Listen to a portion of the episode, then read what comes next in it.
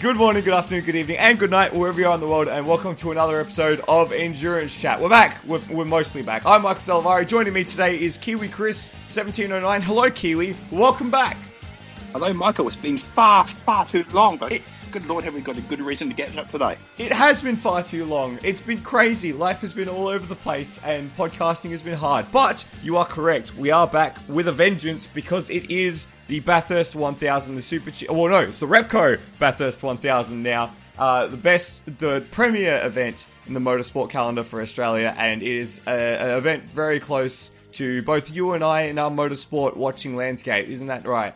Absolutely. Uh, where you know one of the first motorsport events I went to was at the mountain uh, for the thousand, and just someone who grew up in this part of the world, something I've watched religiously for many, many years. It, and continue to do it is the race that stops the nation uh, in Australia. Really, you know, we talk about that with the Melbourne Cup, which is a horse race that no one cares about. But for for people who don't follow supercars, everyone follows the the Bathurst 1000. It's, it's it's just that one race that everyone sort of knows about. It doesn't really stop one nation; it stops two. Well, yeah, absolutely, and especially with the the strong Kiwi contingent this year as well. Looking forward to this year, strong Kiwi contingent. We've got four high quality names in the field, and it's going to be a long time for a few of these guys since they've seen them race. So looking forward to seeing how they go. Yeah, absolutely. It's it's been a, a bit of a truncated. Well, no, sorry. This is the return to normal. I, I think you know we've had Bathurst in December, we've had Bathurst in you know September or whenever it was, but now this is back to normal. Bathurst in October, the the the second weekend in October, and it's that it's it just feels right. It's that time of year again where it should be, and back to the original start time too. Yeah, absolutely. You know, after after running it a bit later last year, um, to get get out of the summer sun, or more into the summer sun. Let's be real. Um, it is going to be nice to see it back at the normal time. Uh, and, you made mention as well. A few of these guys haven't seen the mountain for a while. There's been a, a significant reduction in the support category action that have been at the mountain. And so it means for guys that, you know, would have had a chance to get their eye in in a support category last year or the year before, that hasn't really happened. So for a lot of the younger mm. guys, it's going to be their first go properly at the mountain. Yeah. Uh, with the support categories or other series that would normally run here, uh, haven't been able to run. People can't get over from New Zealand or other parts of the world to get here to race in it. But COVID, I mean, according to the Australian government, COVID's gone. Yeah, it hasn't, but it's gone. Well, it's gone enough for this race. Yeah, yeah. Well, I mean, that's that's fair enough, I guess. Maybe I don't know. Let's let's avoid that conversation. Let's talk instead uh, about the fact that it's not the season finale anymore, which I think may push teams to make some different decisions. You know, last year, or I mean, not that last year anyone really cared about the championship because Van Gisbergen had already won it anyway. But you know, it, there is still that question mark over if you screw up this race, you screw up the your championship. But you do have the time to recover from that now uh, afterwards. You do, uh, admittedly, at some of the really more difficult racetracks to recover from bad weekend at Bathurst at mm. Gold Coast, Adelaide. Yeah, I'm happy to have Adelaide back. no doubt you are. Uh, but having said that, I don't think the championship's going to be that much in play this weekend because, no, let's be real, it's been wrapped up already. Yeah, well, okay, we'll talk a brief bit about that um, in a moment. But before we crack into what's happened this year in supercars, Kiwi, what's some of your best Bathurst memories? Uh, for me, obviously the year I was there was way back in the mid 2000s with uh, Triple Eight completing their three feet. Yep. That was a mega memory for me. Um, it was also the year that Team Kiwi had their Lazarus moment. All right. After having after having the monumental shunt at Reid Park. Yeah, and got back out on track on Sunday. Uh, wow. Uh, didn't exactly finish the race, but the fact they were even starting it was a miracle. Um, the the way I still remember the way the crowd absolutely erupted uh, when they opened the garage on Sunday morning. Yeah, that's brilliant. Seven a.m. That's you love to see that. You do. Uh, that was also the weekend we had this epic five wide mini finish. yeah, the old mini challenge um, days. Um, mini challenge with Boris said in the wheel one of them. Oh, far out. and I think there was, I think in that year as well, uh, John Hydroff was in the commentary box doing trackside radio. Really? what, yeah. 2008? I think so. Wow, that's it was either him it was either him or um, Addington. That's that's nuts. that's crazy. it was uh, it was pretty insane. What a um, weird collision of worlds. I know, right? Holy cow! Yeah. Um, and obviously, 2012 has pretty. Was it 2012? The race that never ended. Uh, what do you mean? Or 2014? 2014. The one the... that went on for like yeah. Yeah, 2014 is the crazy one where just no one knew what was happening, and even after the race finished. Yeah, I, yeah, I was I was reading about that one where um, it was the first race where first and second had had had significant crashes until still on the podium. Yeah, and well, uh, first place, Mostert and uh, Paul Morris. If you don't know what we're talking about, by the way, the 2014 Bathurst has been called the best Bathurst or the great race because it was just chaos from start to finish. Uh, for context mm-hmm. here, and we're going to spoil the result, but like as soon as you see anything about the result, you're going to have the result spoiled for you. Um, if you haven't seen it, um, Chaz Mostert and Paul Morris won the race after starting from last on the grid, crashing at uh, Griffin's Bend, uh, having a pit lane drive through penalty, uh, and not leading a lap until the very last lap of the race. And that, and yeah. that's not even, that's not even half the story of the race. There were so many things that were going on in that race that was just redonkulous. It was an absolute epic. Um, second place in that race, by the way. Can you remember who was second in that race? I do. It was Taz Douglas and I can't remember his co-driver, but it was in the Norton Hornets, the Nissan. Yes, remember where that car ended up during the race? Uh, also in the wall at the Griffin's Bend. yes, it did. Yeah, there was a bit of that. Uh, the, that was, I think that was Nissan, Nissan's best result in the whole time they were in the race. And third place was Nick Percat, Ollie Gavin. Ollie Gavin, really? Wow. Ollie, Ollie Gavin, yeah. So that was a that was an absolutely epic race. Uh, almost been past my bedtime, but well worth it. Yeah, that, um, that was a chaotic race. Memories. Pardon? What about, you, what about you? What are your memories from this great race? So 2014, of course, is up there. I remember I was lying in my bed, uh, just just watching that race from start to finish, and uh, my girlfriend at the time was confused as to why I was getting so overly emotional about a motor race. Um, and so. has, she, has she not watched Toyota at Le Mans, man? Jeez. if that doesn't break you, you're, you're not human. Oh, yeah, yeah, well, that, that was a whole other level. Ricky. But yeah, so that, that one's pretty high one up for me. I actually, one of my first Bathurst memories is watching the old Super Tourer era, um, the 1998 race. I have a vivid memory of watching um, Steven Richards versus Jim Richards in the Volvo versus the the Nissan Primera at the end of that race. I would have been maybe four or five years old at that point, but I, for some reason I remember that vividly. Um, and I've actually got a poster of that race winning Volvo signed by Jim Richards uh, under my bed at the moment. Uh, so that one's a pretty big one for me. Um, the Nissan Primera. Yeah, I know, right? What a what a throwback that is. Um, but there's just so many things. Like you, you watch this. Every every race has its own sort of flavor. You know, there's the the 2005 where it's you know building, building, bubbling, and then it kicks off uh, with you know the chaos at the the cutting, and you know then on the other hand you have 2017 with the rain. You know how everyone somehow there was no crashes in the dreadful conditions where all the co-drivers were in, where Garry Jacobson made his name, where, uh, you know, Richie Stanaway made his name. But then as soon as the track dried a little bit, everyone kicked off. And that was, you know, the chaos where David Reynolds was the car best positioned to win that race. No one expected that. You know, those sort of things where it's just the the only thing you can predict is how unpredictable the race is going to be, and yeah, that I just those sort of things always gets me about about Bathurst. Yeah, and it's just the story it tells, uh, and watching it unfold. Uh, like the story never seems to deviate from the last hours. Are always chaos, but leading up to that point and leading after that point, you just don't know what's going to happen. Well, it's not necessarily that it's always chaos. That there's always something at, in the last hour. You know, even I'm sorry. When, yeah, when I say chaos, I mean there's always something new. Yeah, like even even when um it was, you know, the 2012 race where there wasn't a safety car for the last third of the race, but you had David Reynolds on Whincup's bumper for 20 laps with Craig Lowndes running through the field behind them. You know, you've got 2011 where the same thing was Garth Tander and Craig Lowndes. You know, those, there's always something in that last hour that just charges it. I think back to uh, redress redress redress gate. Yeah, that's a hard word to say. Was that, that, was a 2017? Uh, 2016, I think.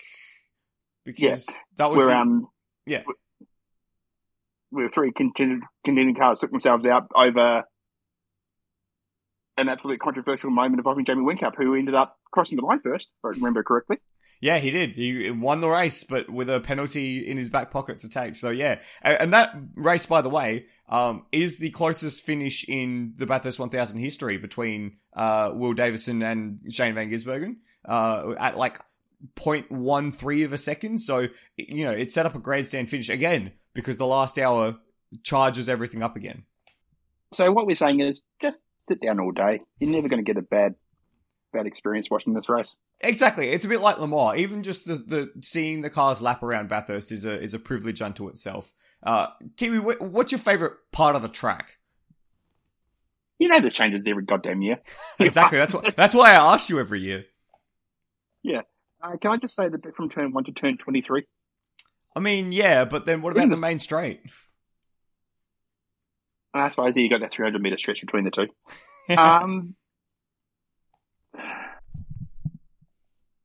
really, the the run to the chase gets me every year. Yeah, it's just so ridiculously in, in concept and design. It's just so awesome. Like, yeah. who would think the made the way to make a track safer is to flick him into a corner at 300k an hour? The mad, who would think that madman, right? Yeah. It's it is a pretty nuts but piece of racetrack, and we've seen some spectacular crashes there as well. We have. Uh, of course, it was put in because of one crash. It took the life of somebody, and then the FIA rules mm. were like, "You you need to break this straight up." So they did. Uh, but it produces great action. Yes, you've mentioned some crashes, which is not ideal. Uh, they are generally spectacular, whether they're Fabian Coulthard rolling over, uh, Steven Richards sliding through two cars on the track. Uh, Valentino Rossi MotoGP style at Austria. Jeez, yeah, that's a... um, yeah, uh, or whether it um, passes down the inside, trying to switch back on the exit of the chase. It never leads to dull racing. Of course not. It's add, a... add in rain. Oh yeah, boy. It's absolutely phenomenal for the road. I also love the run uh, from the cutting up to McPhillamy. Is that that run through Especially, sort of Reid Park Meadow? Uh, yeah, through Metal Grate.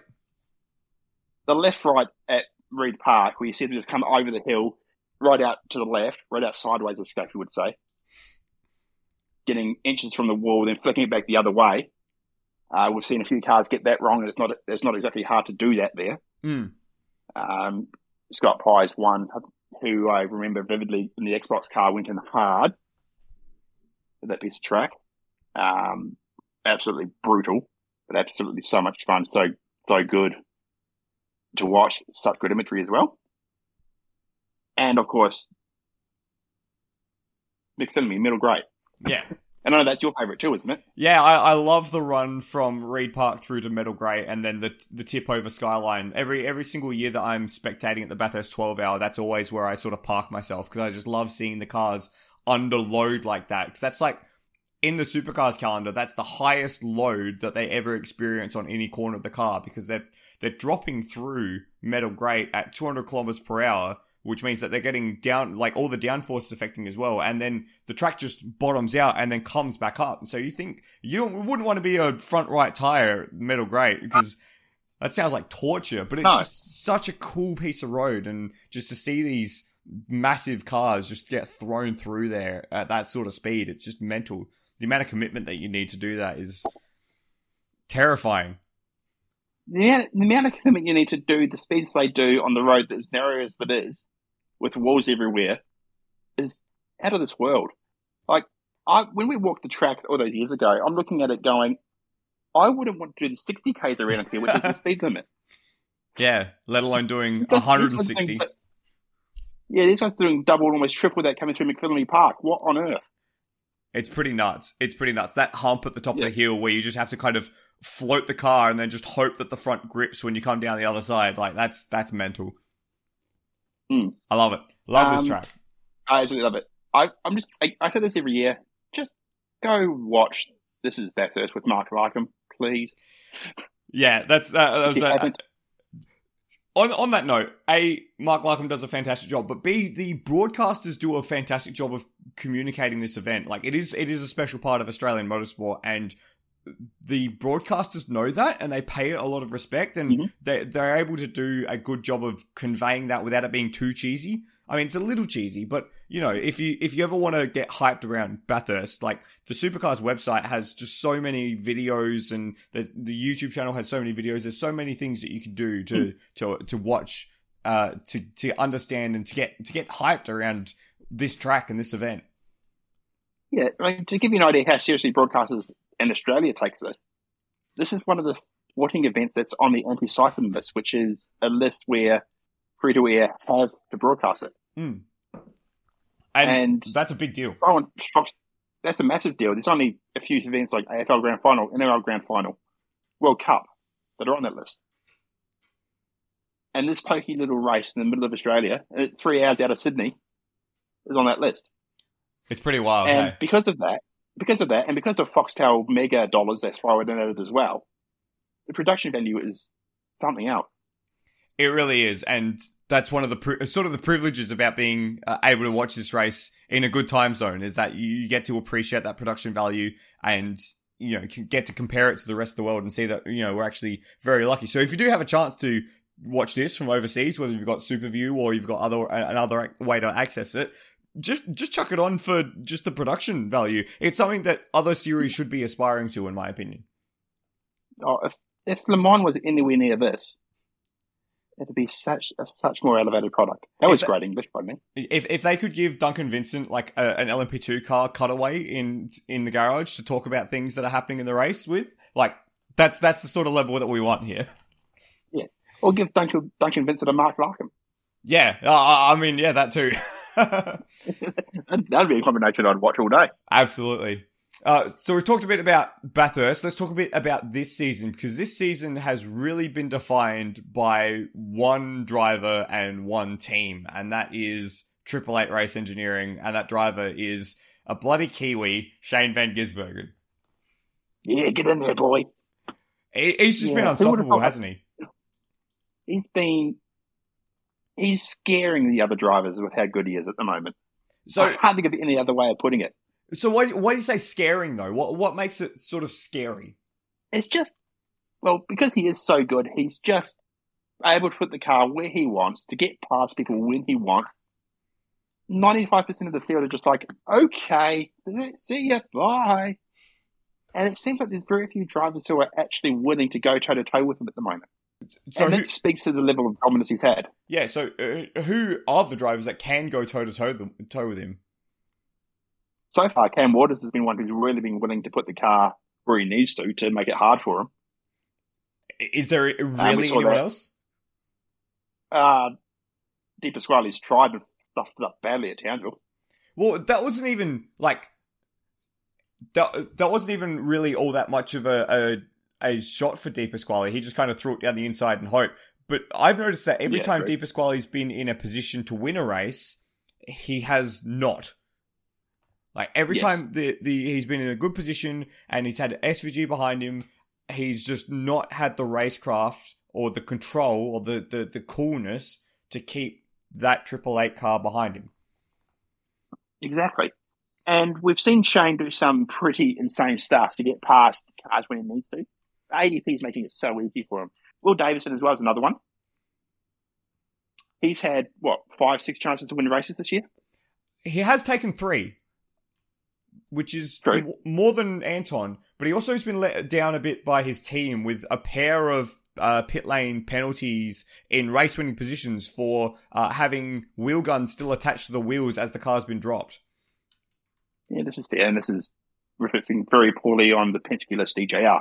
Yeah, absolutely right. Um, has, you have to say though that this season's been really uh, you've, you've really seen the sort of emergence of Cameron Waters. It's just a shame that he has uh, a Shane Van Gisbergen to contend with. yeah. I have a feeling that 24 drivers would be very happy to see Shane Van Gisbergen go do something. And the other multitude of things he's done this year. Anything else. Um, we'll talk yeah. about. I mean, if, you, if you've got a tarmac race car driver who's going to be win and come third in rallies, that's how good he is, right? It is just kind of nuts how he's just able to do things that other drivers just shouldn't be able to do. Um, we will talk yeah. more about Van Gisbergen a bit later on, but I just want to talk a bit more about the season as it's been so far, particularly uh, some events, key events that we'll talk about. Um, we'll mention the the Beaurepaires Melbourne 400, the support event for the Australian Grand Prix, a few times because for a lot of drivers in the mid pack, that's been their best event. Um, and that was a bit of a controversial event for a number of reasons, not least of all the tyres, Kiwi. Off the tyres, which were, I mean, we've seen this before in supercars. You've laid you've laid new tr- rubber or laid new tarmac. We've seen it at the bend. You laid new tarmac. The tyres were so hard, but they were hard or soft. I remember they were the softs, I think. Uh, were they? Yeah. It, I suppose, and they were just going boom. Um, SVG had a puncture. I think the whole field had a puncture at some point. Yeah, pretty much. Um, there, it was a dual tire um, compound weekend where you had to run the softs yeah. and the hards. And if you're on the softs for more than five laps, you were you were risking a puncture effectively. And the hards were useless. Yeah, pretty much. Which way everyone, which way everyone pushed the softs to the limit and beyond. Um, wouldn't surprise me if there was some tire pressure malarkey as well but it's just an absolute lottery, uh, which is a shame because the tracks, the changes to the track look like they're really conducive to good racing. They they were they were, and uh, it it kind of is one of the good of few times that changes to a track to make that better for F1 has also made it better for other series, which is re- very rare. Mm. Um, but yeah, the the fact that they put so much load through the tires for being at such a high speed for so long on brand new tarmac that was that grippy, and it just caused yeah havoc. You know, uh, De Pasquale had a puncture, Davison had a puncture, Reynolds had a puncture, Van Gisbergen had a puncture, Randle had a puncture. Basically, everyone in the field had a puncture, and so that that round was one of these sort of key marker points of like what is going on in this season. Um, and a, a lot of drivers actually had really good weekends there, despite mm. having a puncture or two. Yeah, um, because it, it's four races, so you, if you given the chaos, you're going to be in midfield at better at least one of them. Yeah, exactly. And That's basically what happened for a lot of the field. Um, the other one that I really want to focus in on is the Townsville and uh, the Bend rounds, where Van Gisbergen chalked up five consecutive race victories across those two rounds. He was effectively unstoppable yep. in the middle of the season. It was just so dominant. Like, no one could touch him in Townsville. Oh, except no for except for De Pasquale in the last corner. I mean, yeah, but that was uh, that was a case of inappropriate touching that should have been that was reported to the authorities. Um, that was, I, I, he's good.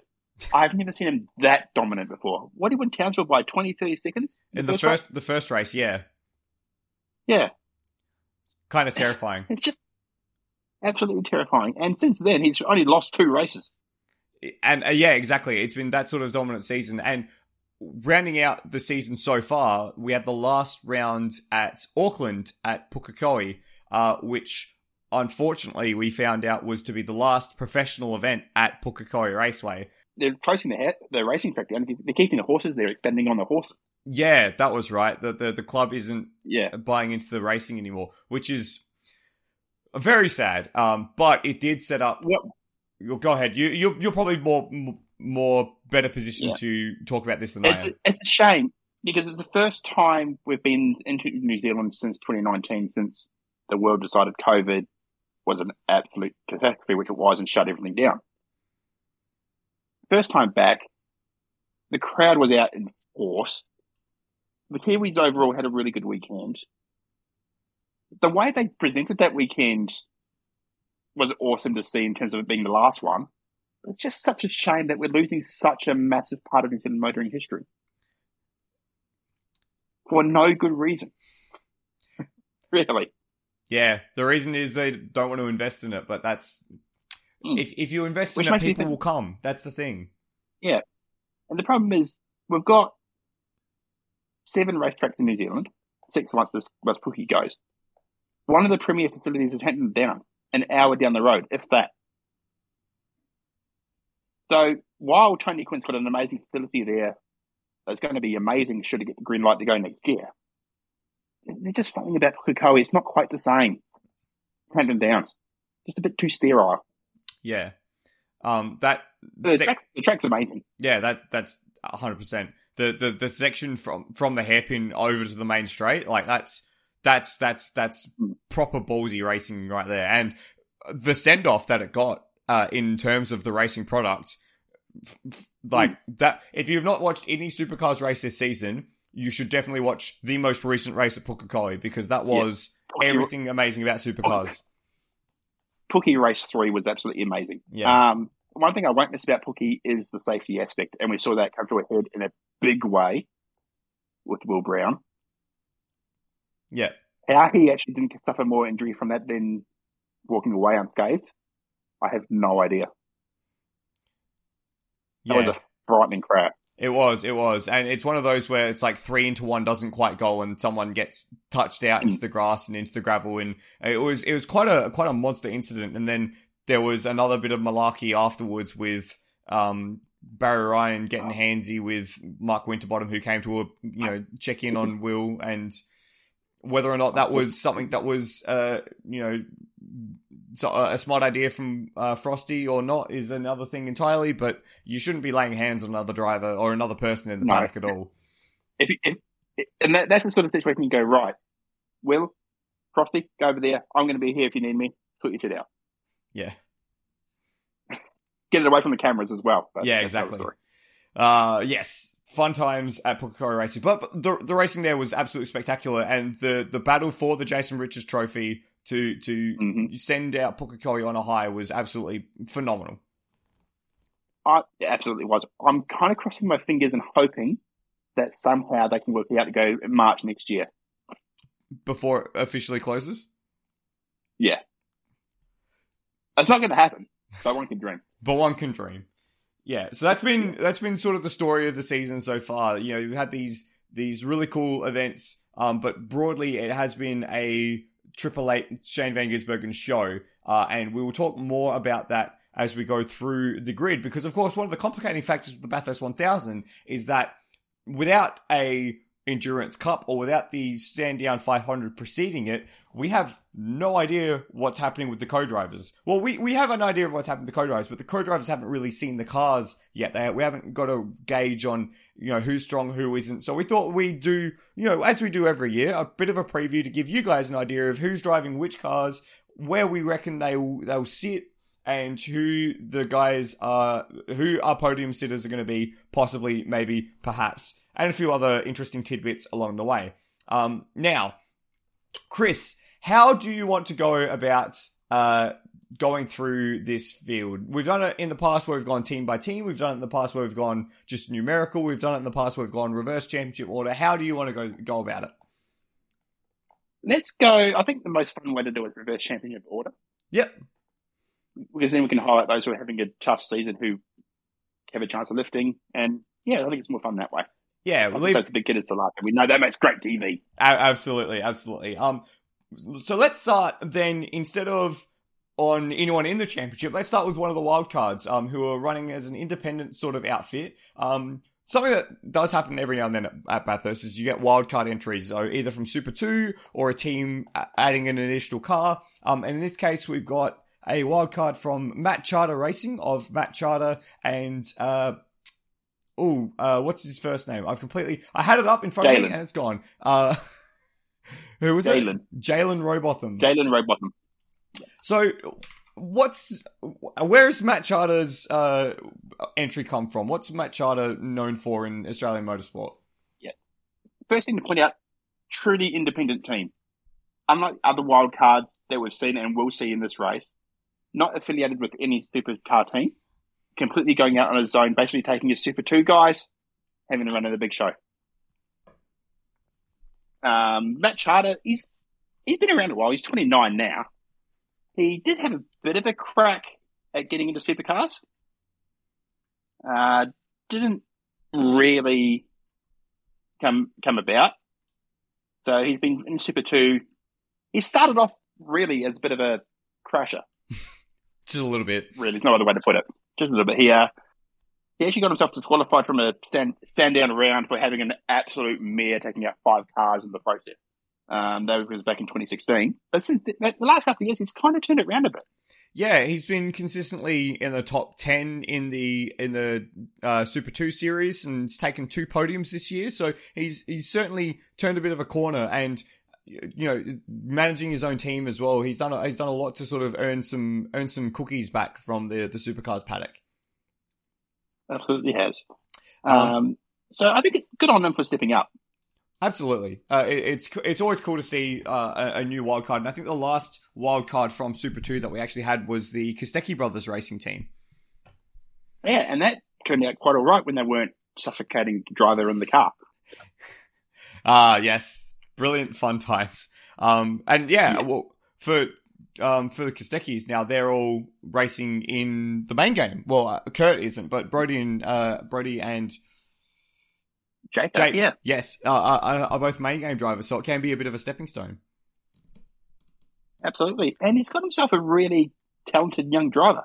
Yeah, Jay uh, Jay Robotham, uh, a young guy, 19 years of age, um, has come up through the uh, uh, South Australian Circuit Excel series, uh, winning winning that in 2017, and then won uh, uh, the uh, Asian TA2 series, and then won the Toad 86 series, and won Super 3, and he's been making those step and jumps up the ladder, and is now sitting in Super 2, and has been giving a chance to, to drive at Bathurst, which is pretty rad.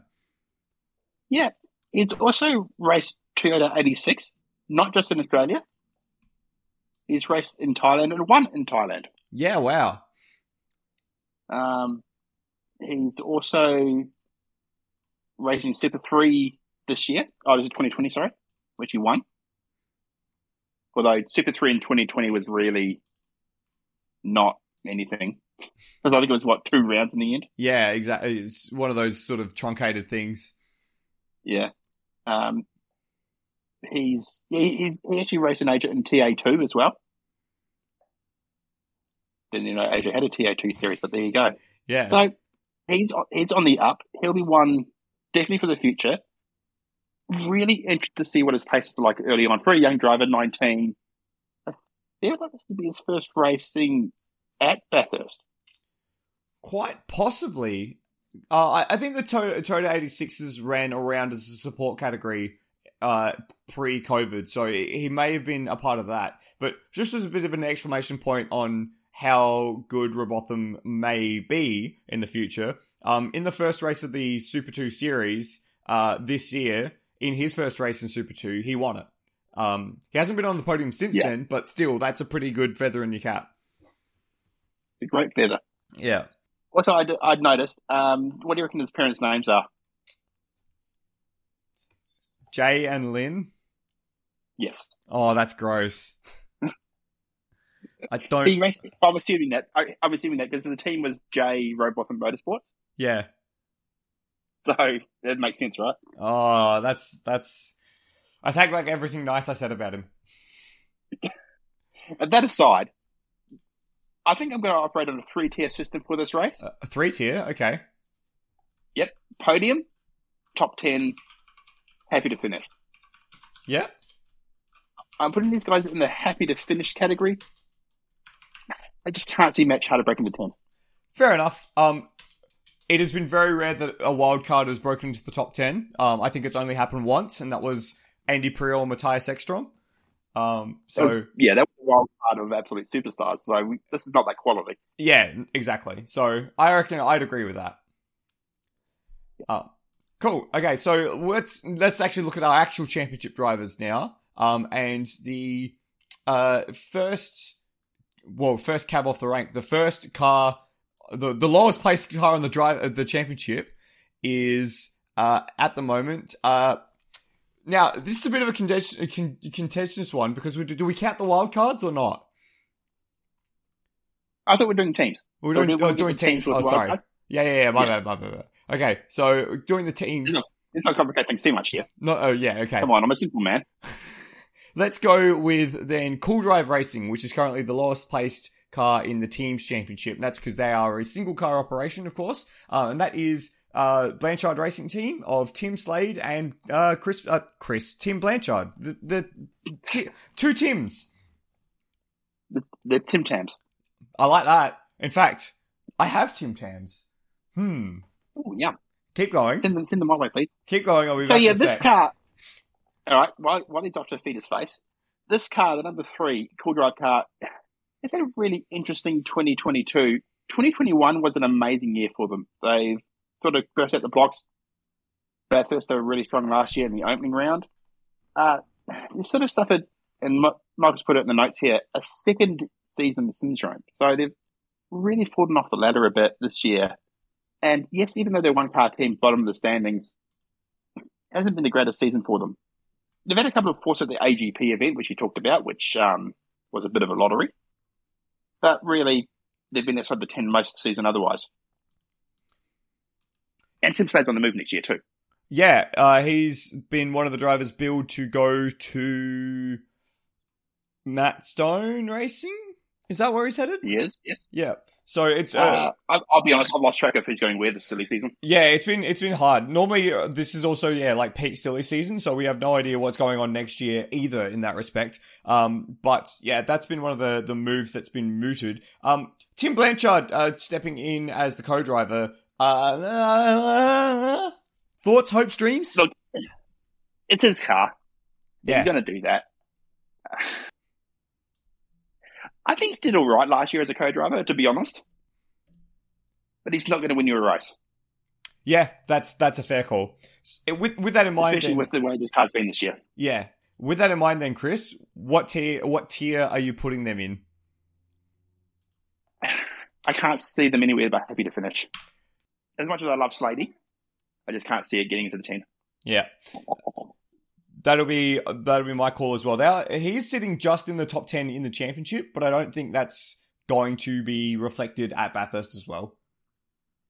Nah, can't see it. So number three, happy to finish. Uh, next one up the rank is the um, SCT Logistics and Drill Services. So this is the uh, Brad Jones Racing second pairing. Um, do we want to do all four Brad Jones Racing cars at once, or do we want to split them like they have been split Let's- in the?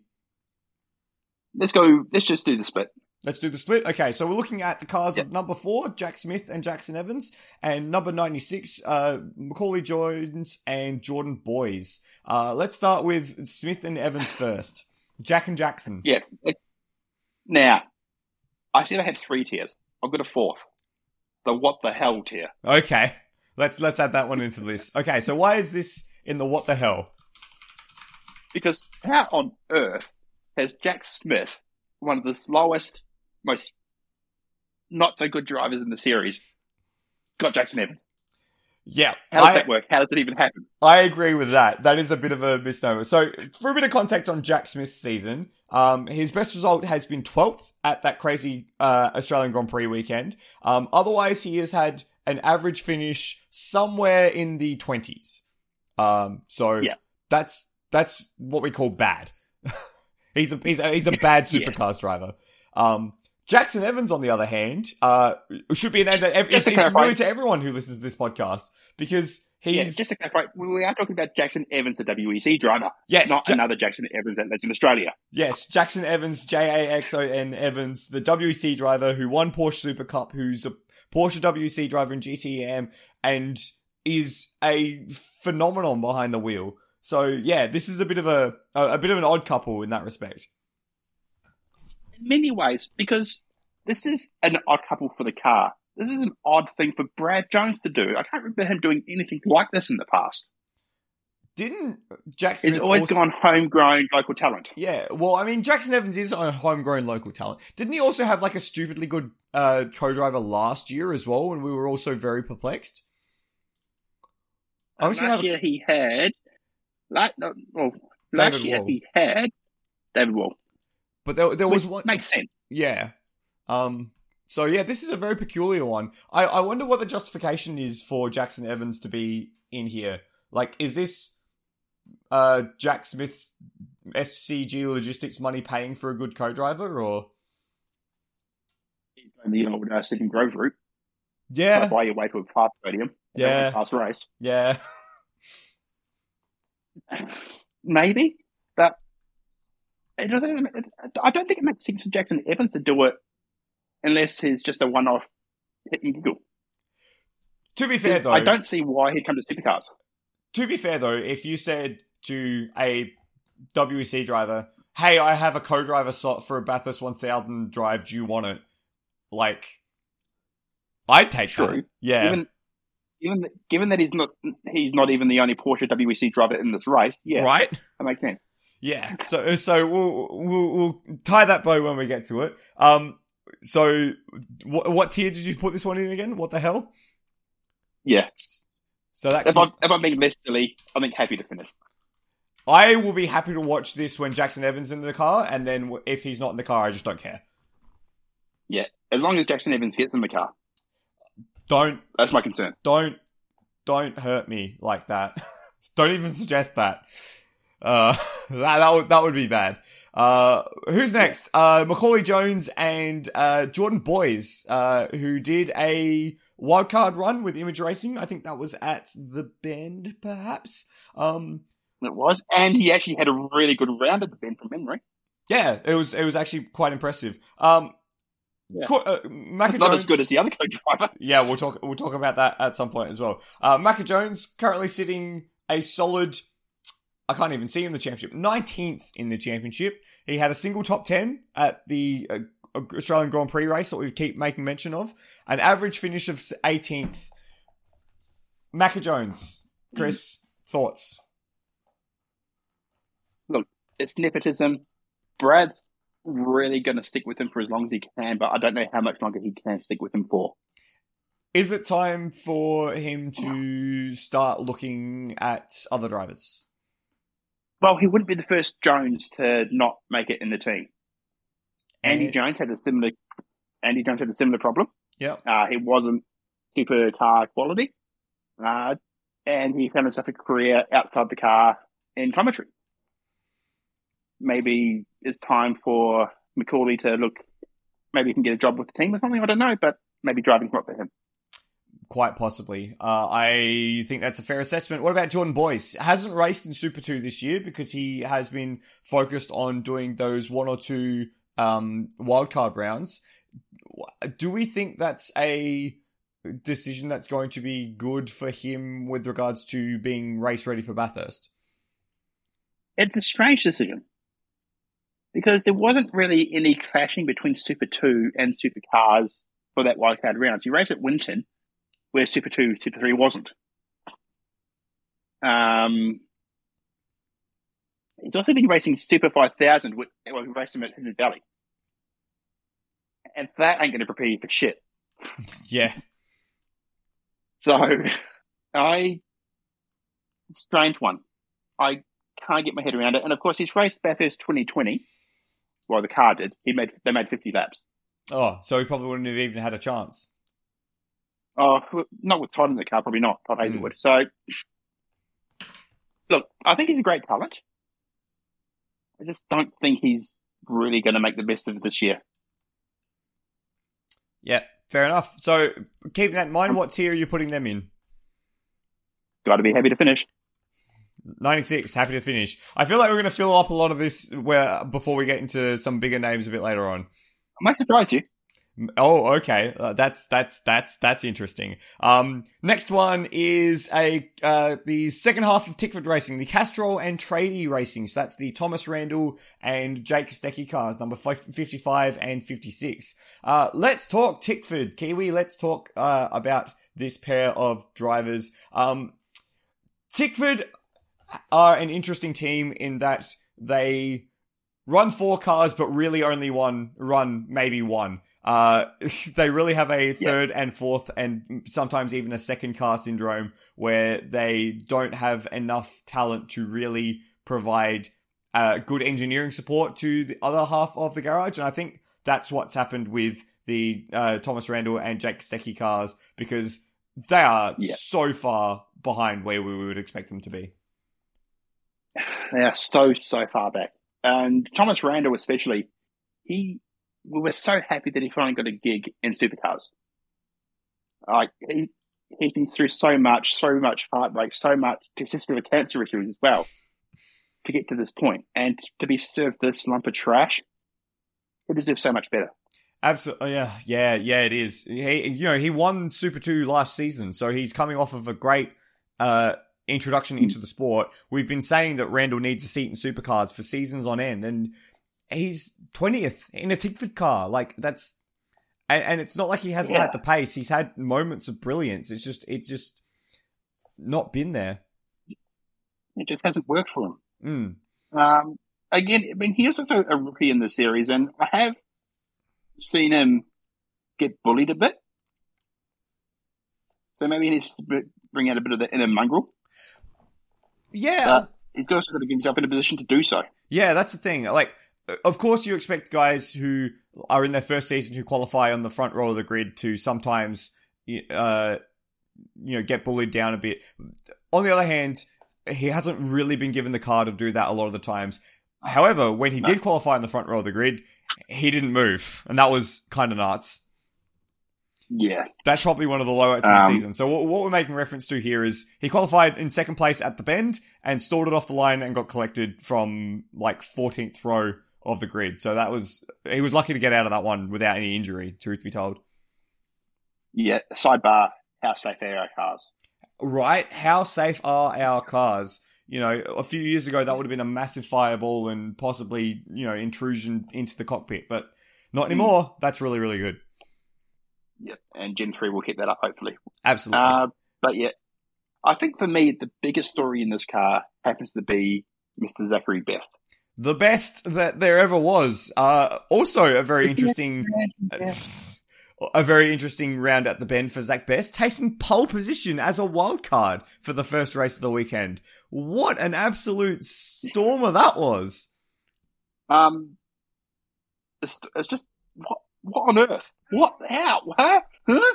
So there was some uh some news going around afterwards that the the tires that the wildcards were given were from a different batch than the main game drivers, and that may be a performance difference. But either way, you've still got to go out and put it on pole. And yeah. I mean, if that accounts for three tenths of a second, that's still only tenth on the grid. Yeah, exactly. So it's a phenomenal effort. Yeah, absolutely. So Zak Best is, may be, in fact, the best. He is not quite the best mm. in the Super 2 at the moment. He's currently sitting second in the championship, but clearly Tickford sees something in him. Oh, can you blame them? No. And they're second in the championship. They're second in the championships of Declan Fraser Hill Country shortly, but and he's only what twenty. So I know another yeah. young blokes from from Benalla, so you can imagine he cut his teeth around Winton a lot. So I'm really excited to see what Mr. Best can do in the future. This so, race is going to be about learning for them. Yep. So I've got them in the happy to finish category. I'm going to give them because, happy to finish with an asterisk. I reckon they might be yeah. top 15. Yeah, this is this is one of the ones I almost put up, but because I've it to 10, I haven't. So I would hope to see a good race from these guys.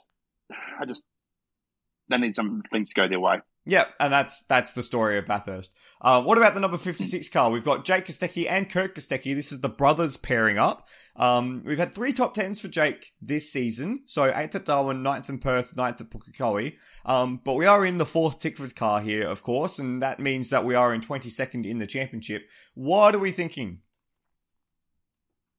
Sorry, sorry, Kosteckis. I think you would have done better had this been your own car. Oof. That bad?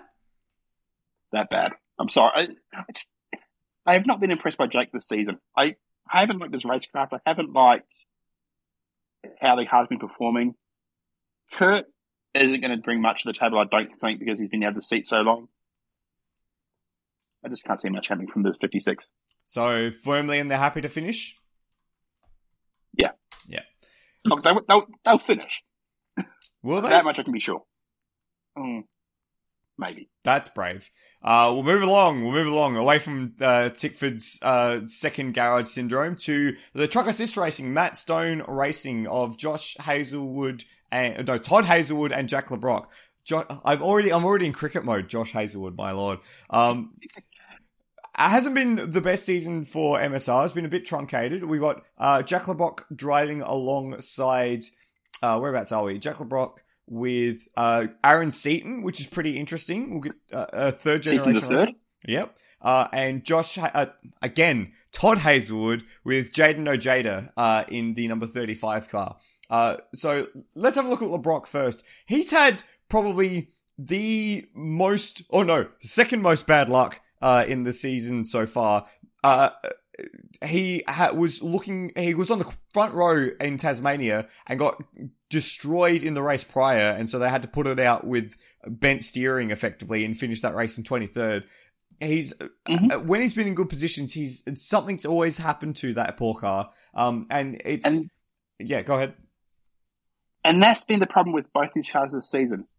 Every weekend, if not more than once a weekend, at least one of the MSR cars is in trouble, and usually in a wall somewhere. Yeah, and sometimes um, more, uh, uh which is more concerning. It's been the other car that's put them there. Yes, yes. Um, which is just not what you want, right? Mm, not at all. Um, I noticed that Matt Stone's had a bit of a change in structure as well. Um, Jacob Scomersil, who is one of the main shareholders, has stepped back a bit from running the team to concentrate on his business. Whether that's going to have an impact on team dynamic, I'm not sure. Um, but he was he is one of the knowledgeable guys around supercars team ownership, but not necessarily racecraft. So interesting to see how that will play out. So I just wish these guys would be better than they are. I know you. I know you love Matt Stone. The idea of Matt Stone. Yeah. You know, second generation Stone family racing.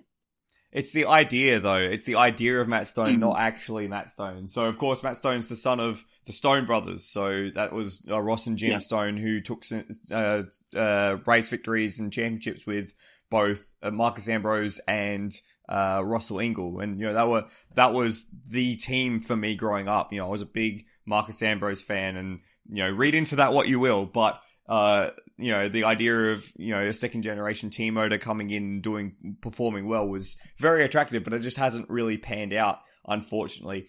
Mm. Um, it is cool to see Aaron Seton get a, a proper gig. He's been doing very well to, in Super Two. I wanted to bring him out because he drives Super. He has driven for Super Two with Matt Stone Racing. Uh, has had a podium so far. Uh, it means third generation Seton, the Barry grandfather, Glenn the father, probably the one of the best guys never to win this at this place. Yeah, I'd agree with that. Um, yeah, twenty four. So he's definitely got he's definitely got a long road ahead of him. I think in motorsport, possibly supercars. Uh, he's had experience around here driving in the MARC cars at the five hour. Yep. So I'm expecting him to do quite okay. And honestly, that 34, if they can keep it out of the wall, out of trouble, this is one I think could possibly sneak into the team. Ooh, ooh, that's brave. That's a brave call. I would I was going to put these into the happy the finish pile, but if you're that's that's that's brave. That is brave. Um, although on reflection, the 35 is probably more likely to do that. Okay, let's talk about the 35 then. Uh, Todd Hazelwood and Jayden Ojeda. Um, Hazelwood's had a bit of a truncated season. He had two fifth places early on, but he has not had a top 10 since Perth, which was in April. So it's been a long time since he's had some good results.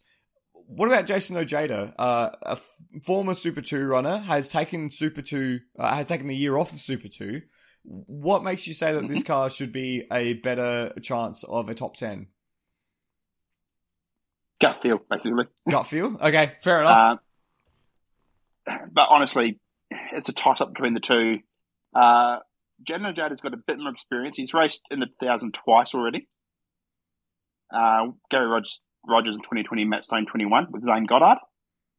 Uh, so he's also had a race Super 2 for a couple of years, Super 3 before that. And this is really the young guys staking a claim, I think. And of course, those Super 2 wins were in the Nissan. So, yeah. For me to toss up which, which of these two will be better. Okay, so but you're expecting one of them in the top 10, do you, you reckon? I am. I think that's a fair assessment. Uh, I I wouldn't say both, but maybe one of them.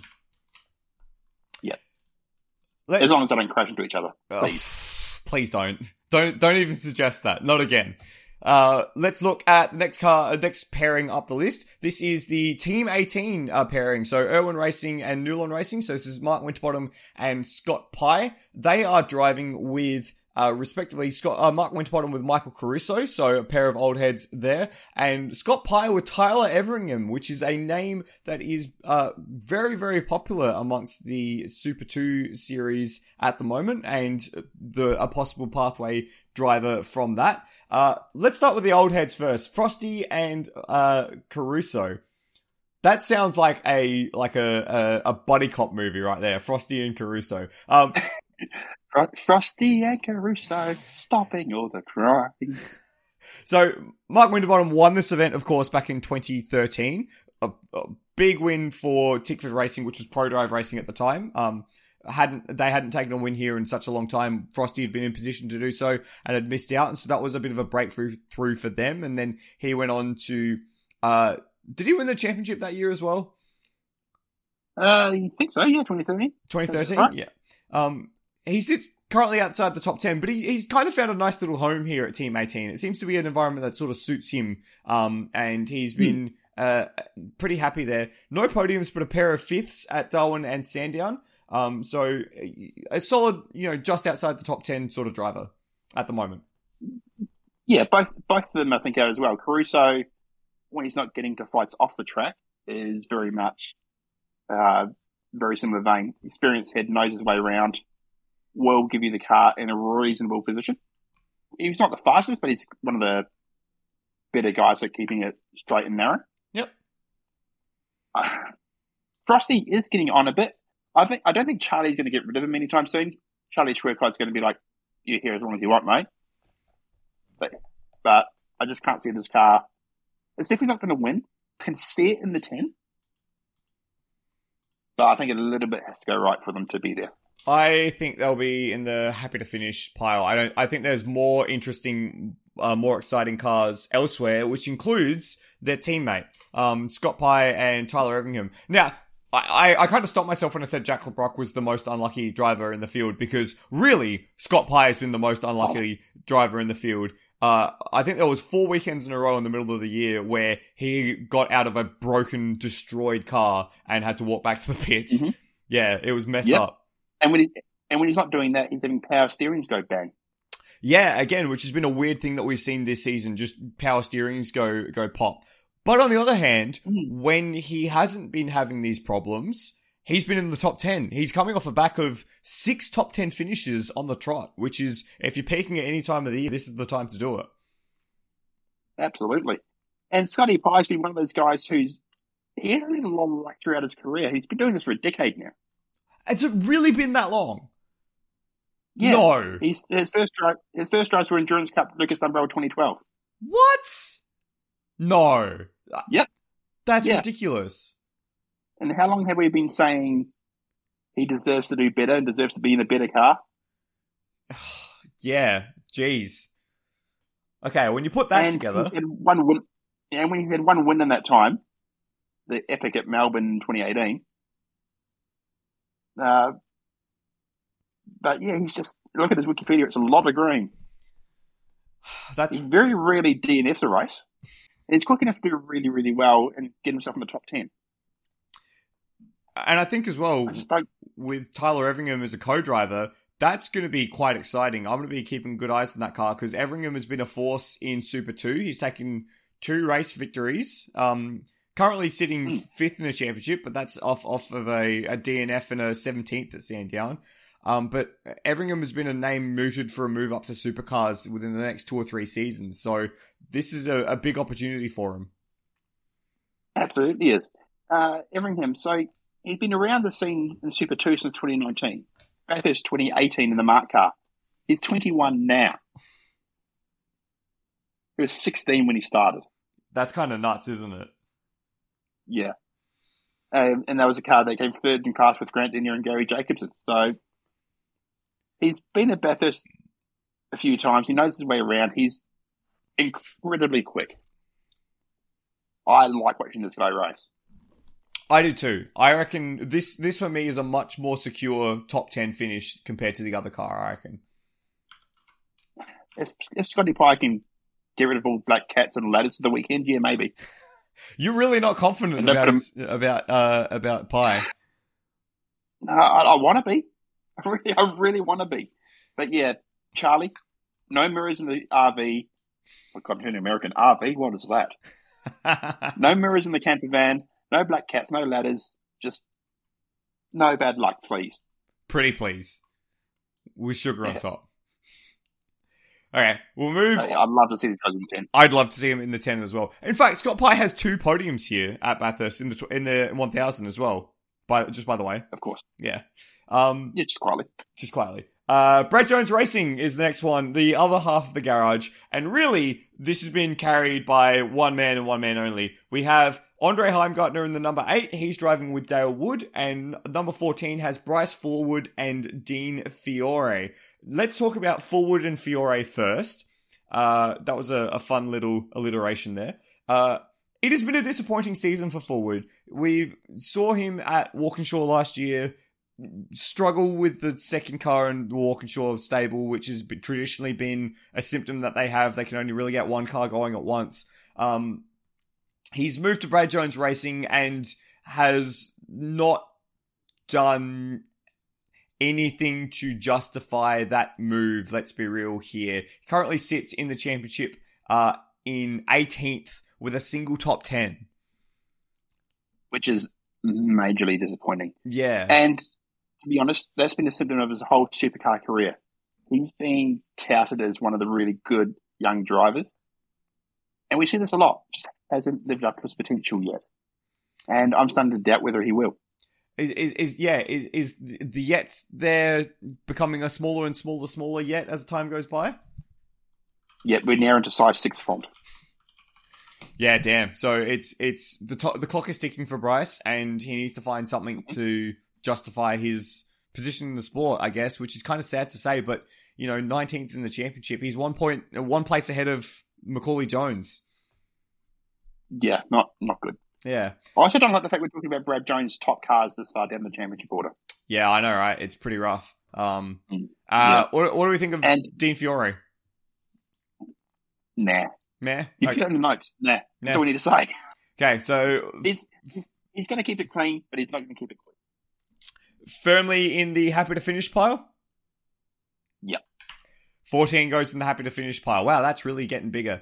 Let's talk about a far more exciting car, which is the number eight of Andre Heimgartner and Dale Wood. Now, Kiwi on board.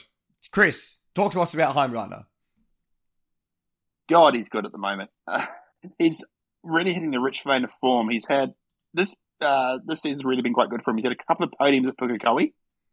Uh, he's solidly in the top 10 in the championship. He's had a bit of an up and down season. Um, and he's doing it really on his own. He is the kid carrying the team. So I really like the cut of this guy. And it's taken him a few seasons as well to really come out in force. Um, let me have let me have the rest of the season. So he's had the third place at Barbagallo and Winton as well. Yeah. Um, he's had a couple of retirements, but relatively been keeping the car clean and in this in the lower parts of the top ten since Barbagallo. Hmm. He's he's he's kind so, of he's kind of carved out a little hole for himself in eighth place in the championship. You know, he's about hundred points behind hmm. Reynolds and hundred points ahead of Kostecki. So he's not really in any danger of any movement. But he's just been been solid and consistent in that yeah. car, which is more than what you can say for anyone else in Brad Jones Racing.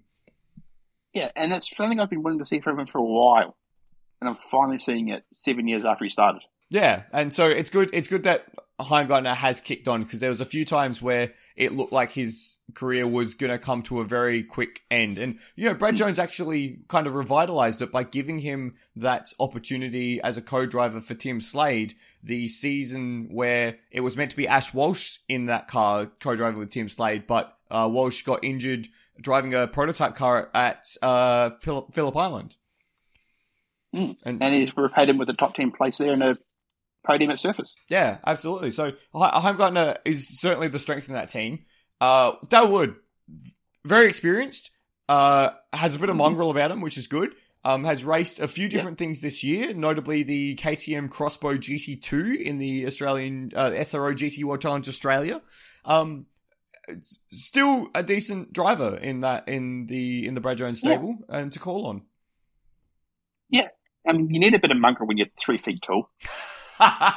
Oof. Uh, sorry, Woody, but no, he is. I've ragged on him a bit in the past, but he's proving now to be a really solid, dependable co-driver who's not going to put the car wrong. He's going to bring it back to you in a reasonable position. That if you're good enough, you can take it forward. So I'm putting this car in the ten. I'm putting probably this, in the ten. I'm putting this car comfortably in the ten. I'm going to put an asterisk as well. I reckon if the cards fall their way, they might sneak a podium. Hmm. And this is the thing about Brad Jones. Brad Jones always seems to do something at Bathurst. Just it's it, it's something just happens. Something just happens, and we're not going to clarify whether or not that's something good or something bad because it could be either. whether it's just the miracle play in the pits or whether it's him flipping Peter Brock's car by accident or whatever. Or having two cars, or, or having two cars crash into each other on the safety car. True, but that wasn't really a Brad Jones problem. That was more a. That was just a more a Brad um, Jones team's problem. yeah. So some, but something always happens. So th- there's never a quiet weekend at Bathurst for Brad Jones. So hopefully it's a good one for for this one. Uh, let's Hopefully it's hard because he's getting on it. Yeah, yeah, that's, that's, a good point. Uh, let's keep moving along. Penrite Racing, Grove Racing. This has been a very big story throughout the season. They've been doing quite well. Um, and, uh, it's actually been, uh, uh honestly impressive. They've kind of taken the mantle away from, uh, Erebus Motorsport as the sort of cool team that's punching a bit above its weight. So, firstly, we've got n- number 10, uh, Lee Holdsworth, revitalizing his career um, for one more season alongside Matt Payne. Very, very exciting. We'll talk a lot about that. Uh, and then mm-hmm. the the top car for the Grove Racing team will be the 26, of course, David Reynolds with Matt Campbell. Very exciting. Let's talk about that. Where do you want to start? Oh, these lineups, right? Oh, let's start with the, let's start with one of the reigning champions from last year's race, Lee Holdsworth his last season, he's uh, hanging up the helmet at the end of this season. Um, he really carved himself a nice little home for this year. It's, sh- it's actually a bit of a shame he's going.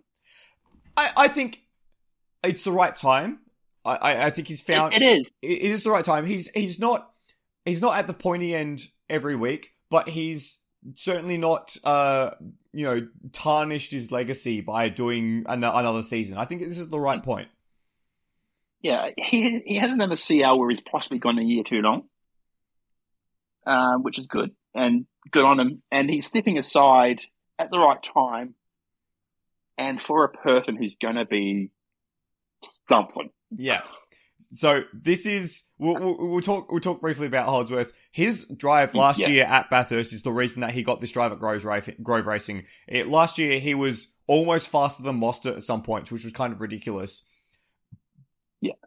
But I'm and Steve was like, "Here's the bank check." but I'm very excited about Matt Payne, and I know you are as well. Oh, it I've is... seen very little of his racing overseas this year, which is crazy to think that he's racing overseas at Spa. Is he racing P two as well, isn't he? Uh, no, I, I don't know off the top of my head, but I know that he has been talked about doing Super Cup, and because he's he's had the um the tie-in with Earl Bamber Motorsport as well, so you know you know yeah. Earl's got connections everywhere. He could get him a drive anywhere if he wanted. Yeah, yeah, and okay, yes, he at Spa he'd been in the car at Blanchimont. Was it Blanchimont? Wherever it yeah, was. Yeah, Blanchimont in the middle of the night. Course now long red flag. Yeah, yeah, yeah. Um, but when he is going, he is incredibly quick. It's his first year. And he's. His, go ahead, sorry. That's about, yeah, you, you can say he is in his first year of Super 2. He's had a few moments of not so great because, you know, he's a rookie, he's learning, he's going to. But I think really impressed by him so far on the whole. Yeah, remember, this guy's 19. He's third in the championship in Super 2, and he is going to get accelerated through the ranks. You know, he'll be in Supercars oh. next year almost definitely. He's going to find his way into some Porsche racing at some point. We might only see him in supercars for a season or two before he's racing in Super Cup and then in the Porsche WEC program or something. I, I'm pretty sure he's going with the Groves, the Motorsport Games, Yep. Um, to race in their Pro GT3 race, which is going to be interesting to see how he goes against the likes of you know the Pro GT3 drivers. He'll be in that, no doubt. Yeah, absolutely. So, So Matt Payne, look out for him. absolutely, that's a name to keep track of. And weren't we just saying not four or five years ago that Matt Campbell would be a name to keep track of? And look at where that guy's gone now. Yeah, some, I mean, I mean, would you run a race Porsches overseas? I, mean, I guess if you're good enough, why not? pretty imp- pretty impressive yeah, he- that a, a driver we were saying oh he would do it would be good to you know learn under Todd Kelly and it's exciting that he's driving next to Shane van Gisbergen and is now a Bathurst 12 hour winner a Porsche WEC winner Porsche GTE Pro driver uh, GT3 Pro in IMSA and next year we'll be driving the uh, Porsche 963 the LMDH car in the World Endurance Championship and in the IMSA Championship like that's mental how much his his That's progression has grown. And he's only a young bloke as well. He's only what 26 now. We've been saying that he's been a young bloke for ages. Feels like yeah, it. true. But yeah, what Yeah. a what an absolute. he's Um, twenty seven. Yeah, there you go. Yeah, um, and of course, it's still it's not even his first thousand either. He's not even first what? One thousand. No, no, it's not. He's done three or four or five of these now. And he's with a driver who, after last year ended in some ignominy for him, has found himself a nice little home. Yeah, it's been nice to see the resurgence of David Reynolds. Mm, mm. Yeah, he hasn't had a win yet, but he's the team's still fairly green. He's found himself a few top tens, so I think overall we know what well we know what he can do. Of course, he's won this race. Yeah, So as I pick up a screaming child, I think this is good. So is this going to be good enough for a podium? Do you reckon for the twenty six? Not with some of the cars we haven't talked about yet. What about the number ten, Lee Holdsworth and Matt Payne? I see them on the outskirts of the ten. So yeah, So I, I, I- I agree. Both Grove cars, I think, solidly chances for a top 10. And maybe even a podium for the 20, 26, I reckon. I agree. But either way, keep an eye on these cars when the co-drivers are in the car because I think Matt Payne and Matt Campbell, Campbell we we already know about, but Matt Payne is going to be a driver that people are going to be talking about in the next few years as being a big deal. So you're going to, if you're listening to the podcast now, in four years when Matt Payne is driving a Porsche LMDH car, you can say, I knew about Matt Payne before it was cool, and you can be hipster and you can rub it in everyone's face. All because of us. We're telling you this, believe yeah, us. we're, we're, the, we're the trendsetters. We are the Wait, trendsetters. I never want to be a trendsetter, Kiwi. I'm scared. No one, no one follow my trends. Hey, Flood, I feel like I feel like we've uh, maybe skipped team. Uh, do you want to go back and talk about Subway? Oh They've got my no, hot dog out at the moment. we did, we did miss talking about Subway. Oh no. Okay, Yeah. yeah, let's talk about uh, Peter Xiberras and the the PremiAir Racing Team. Yes, Premier. Not by because they're a Premier team, because of the sponsor. Well, because it's Peter Xiberras. That's Uh, what he. That's what he does. It is. He he is uh, brought into this team last year, taking what was a husk and a wreck of a Tekno Autosport, and who, by the way, have gone broke and have actually filed for receivership. Oh, brilliant. Um, yeah, so they've got a two car team here, which I'm really interested with because there's a couple of drivers here who are getting a second chance in a way. Yeah, it's it's an interesting little mix here. So we've got the two main season cars of Chris Pither in the 22 and James Golding now in the 31, and that's been a story in itself. We'll talk about that more in a sec. Um, Pither is driving with uh, current Super 2 driver Cameron Hill, who has been a bit of a breakout driver this season, racing for Triple Eight Race Engineering.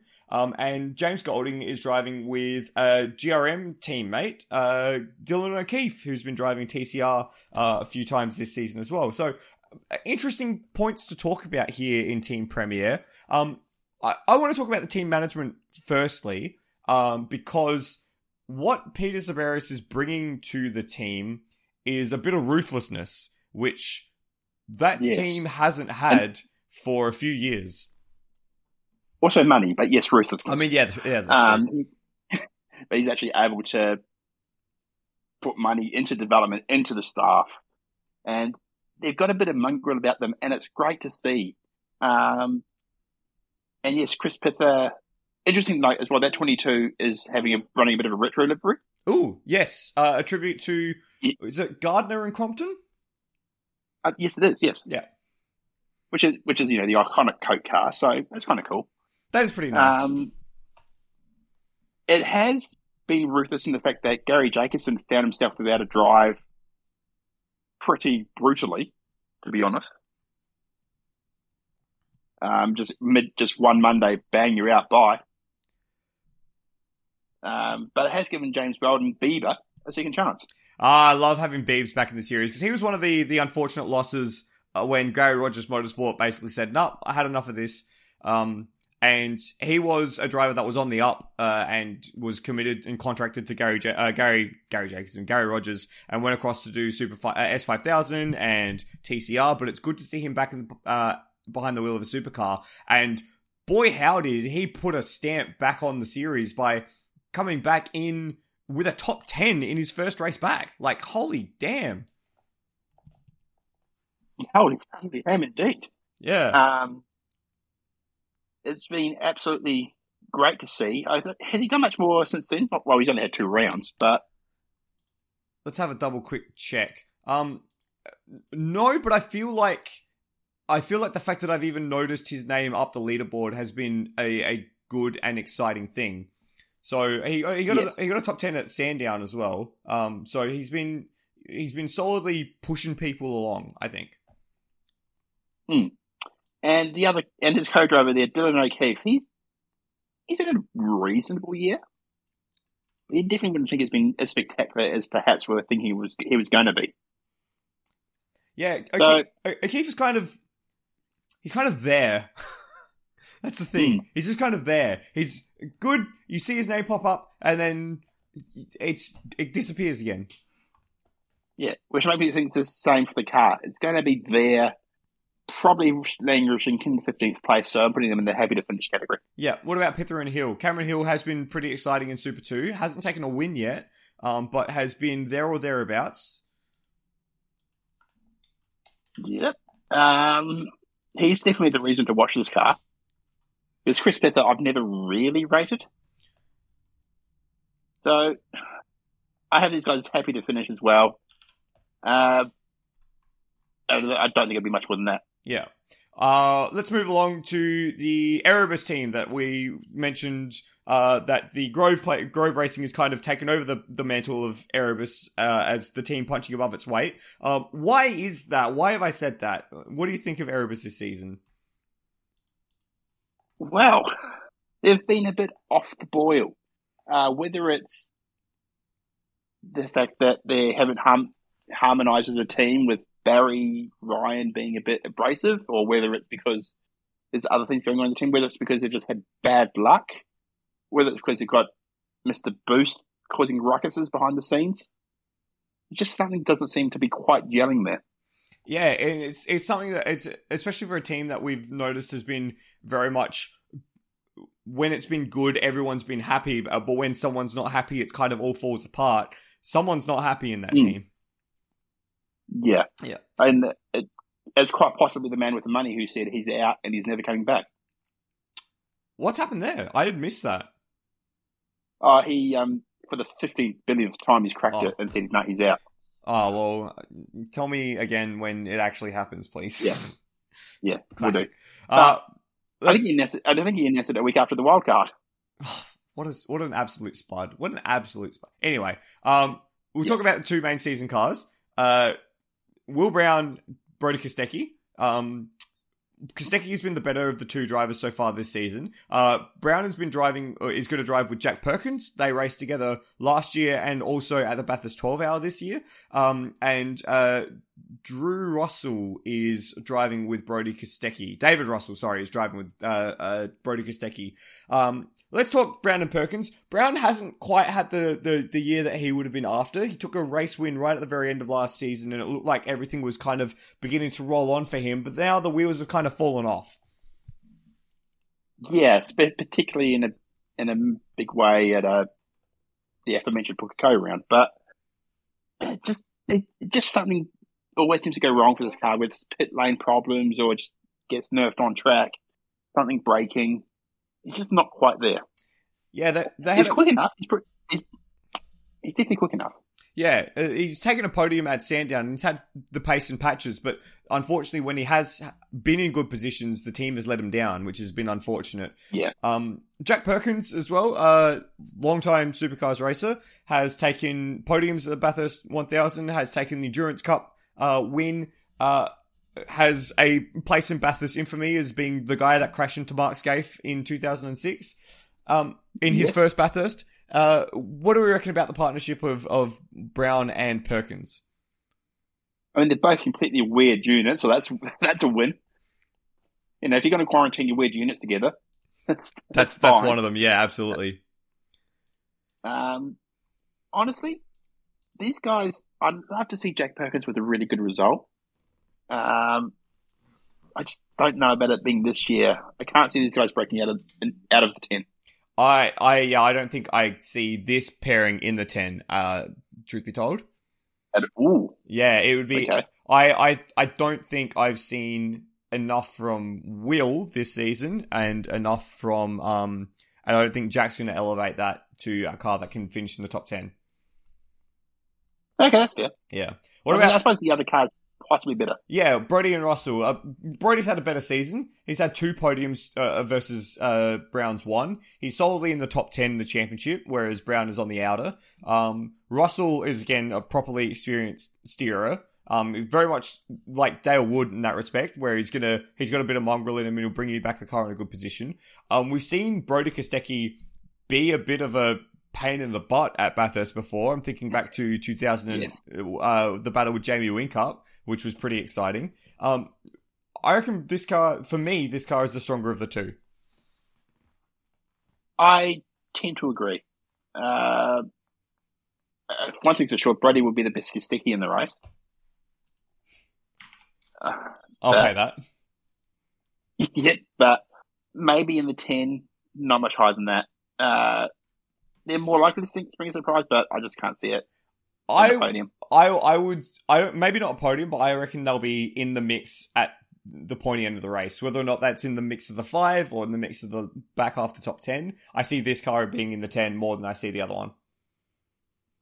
Yeah, that's it. Yeah. Now, very exciting thing. Uh, yes. Erebus are running a wild card, which I know is very close to your heart, Kiwi. Why don't you do the introduction for this one?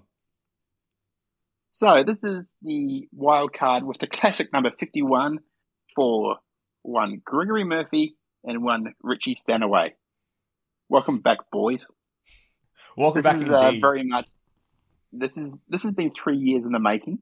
It was announced pre-COVID. Uh, 2020 couldn't happen because no one could get into Australia. 2021 didn't happen because they couldn't get back to New Zealand.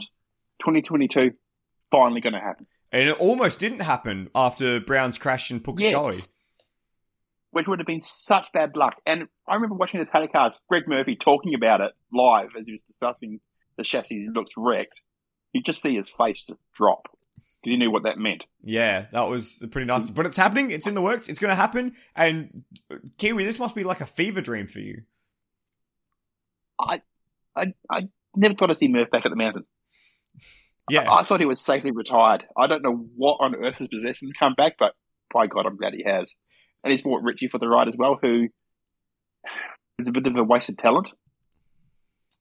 I'm so interested to see what these guys can do after so long out of the seat. Yeah, it's, it's going to be the interesting thing for me. So, you know, Stanaway had his breakout drive in supercars at Bathurst, or you could argue that, you know, Sandown was part of it as well. But that 2017 season where he was, you know, on the outer of the uh, the WEC Aston Martin program, looking for a, a new place to go and found a spot at Tickford where he, you know, effectively won a, won a Sandown with Cam- well, you know, he did win Sandown with Cameron Waters, and then put that car in a great position in the the 1000, and then got stuck in the fourth car of Tickford for two seasons, and then you know kind of loitered around the outer, and then gave it up because he wasn't enjoying it. So it's going to be very interesting for me to see Stanaway back. Mm. Um, and of course Murphy's a legend, so it's going to be super Oh, yeah, fun I- to see that back. I do kind of wish that Murphy had a wild card at. I mean, it's never going to happen, but a wild card at New Zealand that could be so cool. At Pukekohe, yeah, that would have been nuts. Yeah, but um, I'm not expecting anything from these guys, but God, I hope it does happen. Yeah, I, I, I reckon just seeing the 51 on the mountain again, that's going to stir some things in the in the Kiwi hearts, like yours. Oh, it will. It will. Uh, I'm where do, already. where do we categorize this one? I'm going to put this in the what the hell category because I've got no idea what's going to happen. I like that. I like the way you think. Um, what about what? What are the odds on Greg Murphy and Craig Lowndes running into each other on track? oh God! What do you reckon? Where do you Oh, reckon that God. sits? Oh, on lap 145, perhaps he's been racing around in the top 10. Yes, oh yes, chaos! I love it. I love it. That would be brilliant. Um, so that that'd be Thank that'd God be a Marcus good one to Ambrose isn't making a wild card. Huh? Thank God Marcus Ambrose hasn't had a wild card. Oh yeah, blimey! Could you imagine Murphy and Ambrose in a wild card together? Hey, it worked with the 12 hour where they got Skaife and Ingall in the car together. Oh no, that didn't. That didn't work. It wasn't their fault. Uh, it was Ingall's fault. True. Are we getting sidetracked? I think we're getting sidetracked. Always. Let's talk Walkinshaw and Andretti United. We've got three more teams to get through after this. Now, this has been a classic Walkinshaw, one car is good, the other is trash syndrome. So we have, unfortunately, the trash, which has been Nick Percat and Warren Luff. And, oh, well, sorry, Nick Percat has had just an awful season. He hasn't had any Mhm. sort of consistency. He's had flashes, but he's been broadly nowhere. And he's only had one top 10, uh, one top 5, which was the Australian Grand Prix. Um, and otherwise sits 15th in the championship. Can Yeah, Walkinshaw ever get season. can can Walkinshaw ever get two cars working at the same time? I mean, nothing Zak Brown has a hand and seems to get two cars working at the same time. Yeah, yeah, fair Doesn't enough. happen, doesn't happen in McLaren, doesn't happen in United at the moment. And not at Walkinshaw either, apparently. Um, No.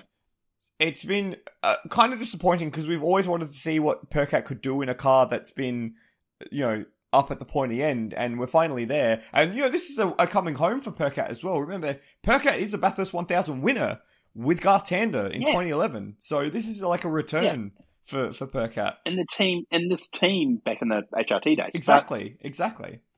But it's just an absolute shame. And it's also a shame that they're wasting Warren Luff in this car. Uh, well, I don't necessarily think that's wasting. Uh, you know, Warren Luff is a serial Bathurst podium getter as a co-driver. He's got seven podiums in ten years, so it doesn't surprise Yeah. me that uh, Luff has this connection with Walkinshaw, and you know that car could be a dark horse for a a top ten or a top five or a podium result.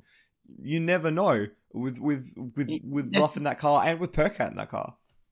That- That's just that Walkinshaw, you just, if they can't get two cars together, yeah. But that's an, the, that's an F the size of Melbourne at the moment.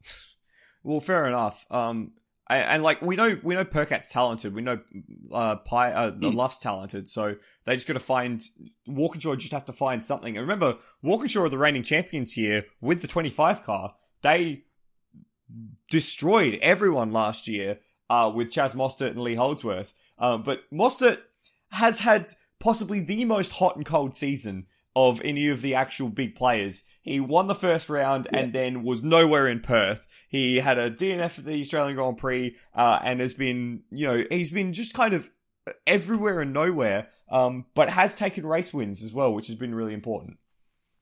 Yeah, he's had very much a Katy Perry of seasons. So the fact he's fifth in the in the race, at the, in the fifth in the overall title at the moment, I think shows that yes, when he is on, he's been brilliant.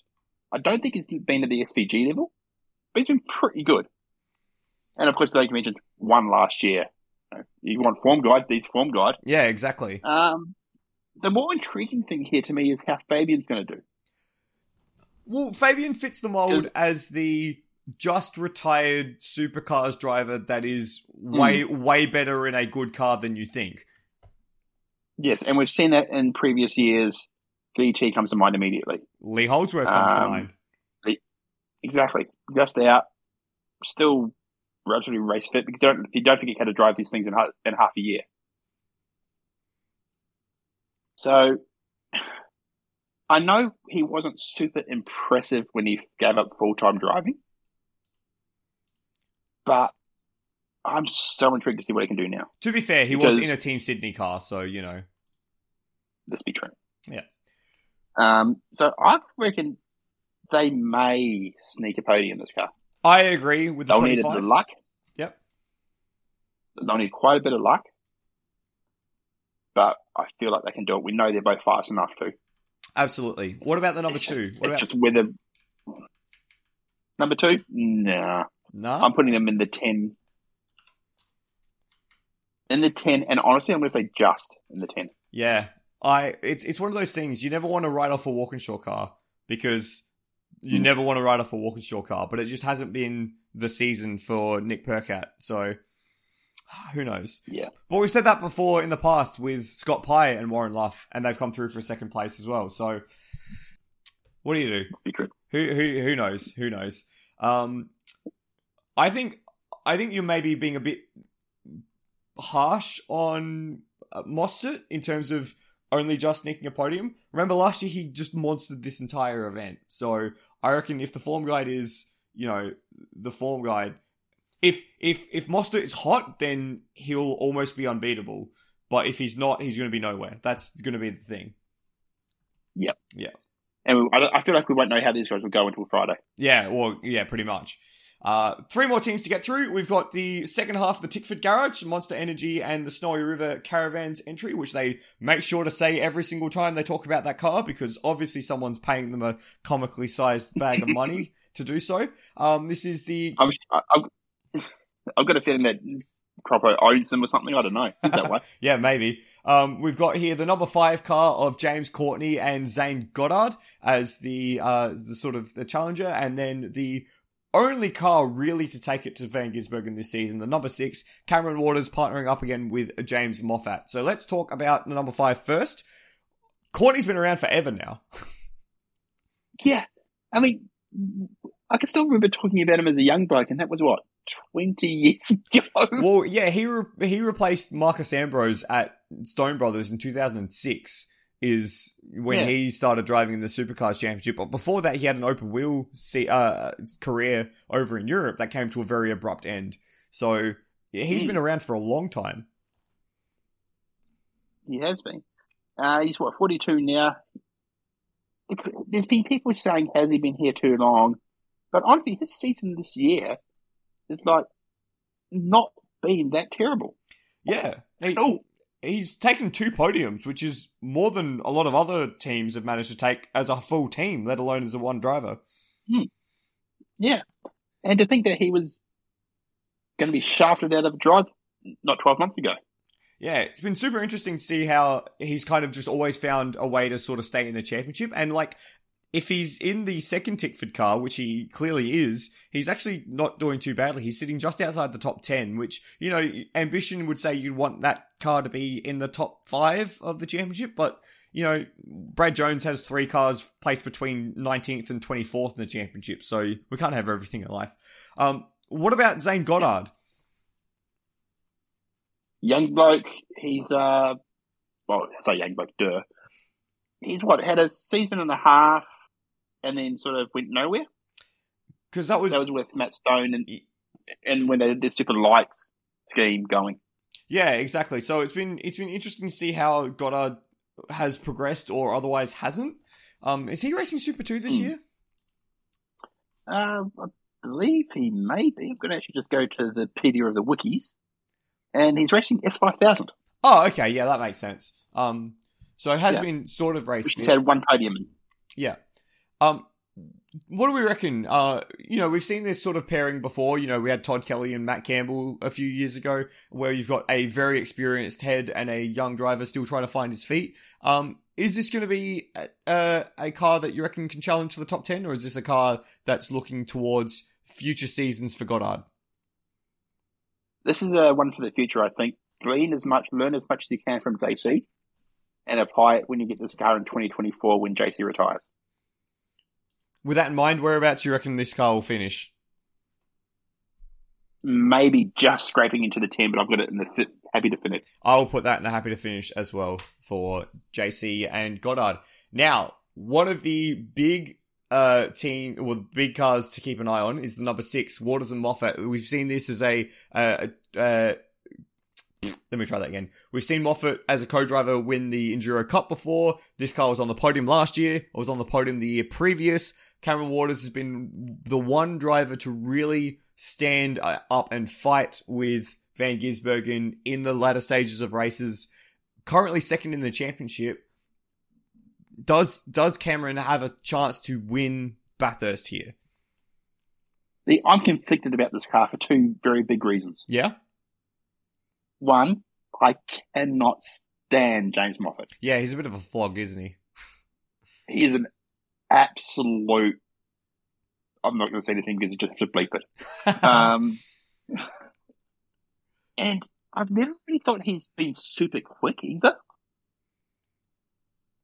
He's got a tendency to just push cars a little too hard or push the wall the, you know, a bit too close. And I don't know if that's what you necessarily want in a car that should otherwise be contending for a podium. Yeah, he, we have seen times where he's overdriven a car. So uh, I think there was a, a year at Bathurst, I think it might have even been 2017, where he was in a Garry Rogers motorsport car in the top 10, in the top 5 perhaps, in the latter stage of the race, and put it in the wall with like three laps left. And like, Mm. bec- because he was trying too hard. And I think that's, you know, probably something that sums up Moffat's driving style is at times he tries too hard. Yeah. And I think it's another case of small bloke syndrome. Yeah, possibly. But uh, just, I really want to be positive on this car, but I'm finding it really hard. Because we know Cam Waters is a podium getter. He's going to be this car on the podium if his co-driver plays along. Well, it's it's worked the last two seasons. Waters, you know, almost was on Van Gisbergen's case in 2020, and then was on Van Gisbergen's case in 2021 until Van Gisbergen had the tire drama. So you know, it's two podiums in two seasons. You know, third then second. Do we see that step mm-hmm. up to first? I mean, not with Shane Van Gisbergen in the field. Okay, yeah, fair enough. So we're putting this as a podium chance. Yep, yep, podium chance for sure. I firmly agree. Now we've got one more team to get through before we get to the absolute big guns that we're going to gush over. We've got DJR, the Shell V Power Racing team, uh, of Anton De Pasquale and Will Davison. Now, I don't know about you, Chris, but despite being second in the championship, I have not been impressed with that DJR this season. Not even remotely. The reason we say that is because they're second by an absolute truckload. Like, there's one out team and it's not even close. They're just not doing good enough. it, it is with just, the potential they've got, with the drivers they've got. It is just that simple, isn't it? They're, they're not they're not good enough. They're not doing they're not doing what they hmm. they should be.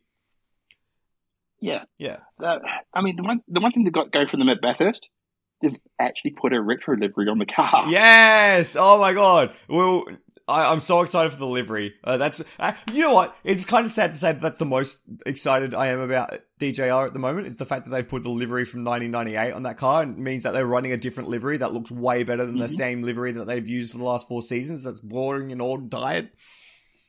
Yep, but it also conflicts me because that memory brings back. No, that livery brings back memories of Paul Radisich talking to a horse. yeah, that's pretty funny.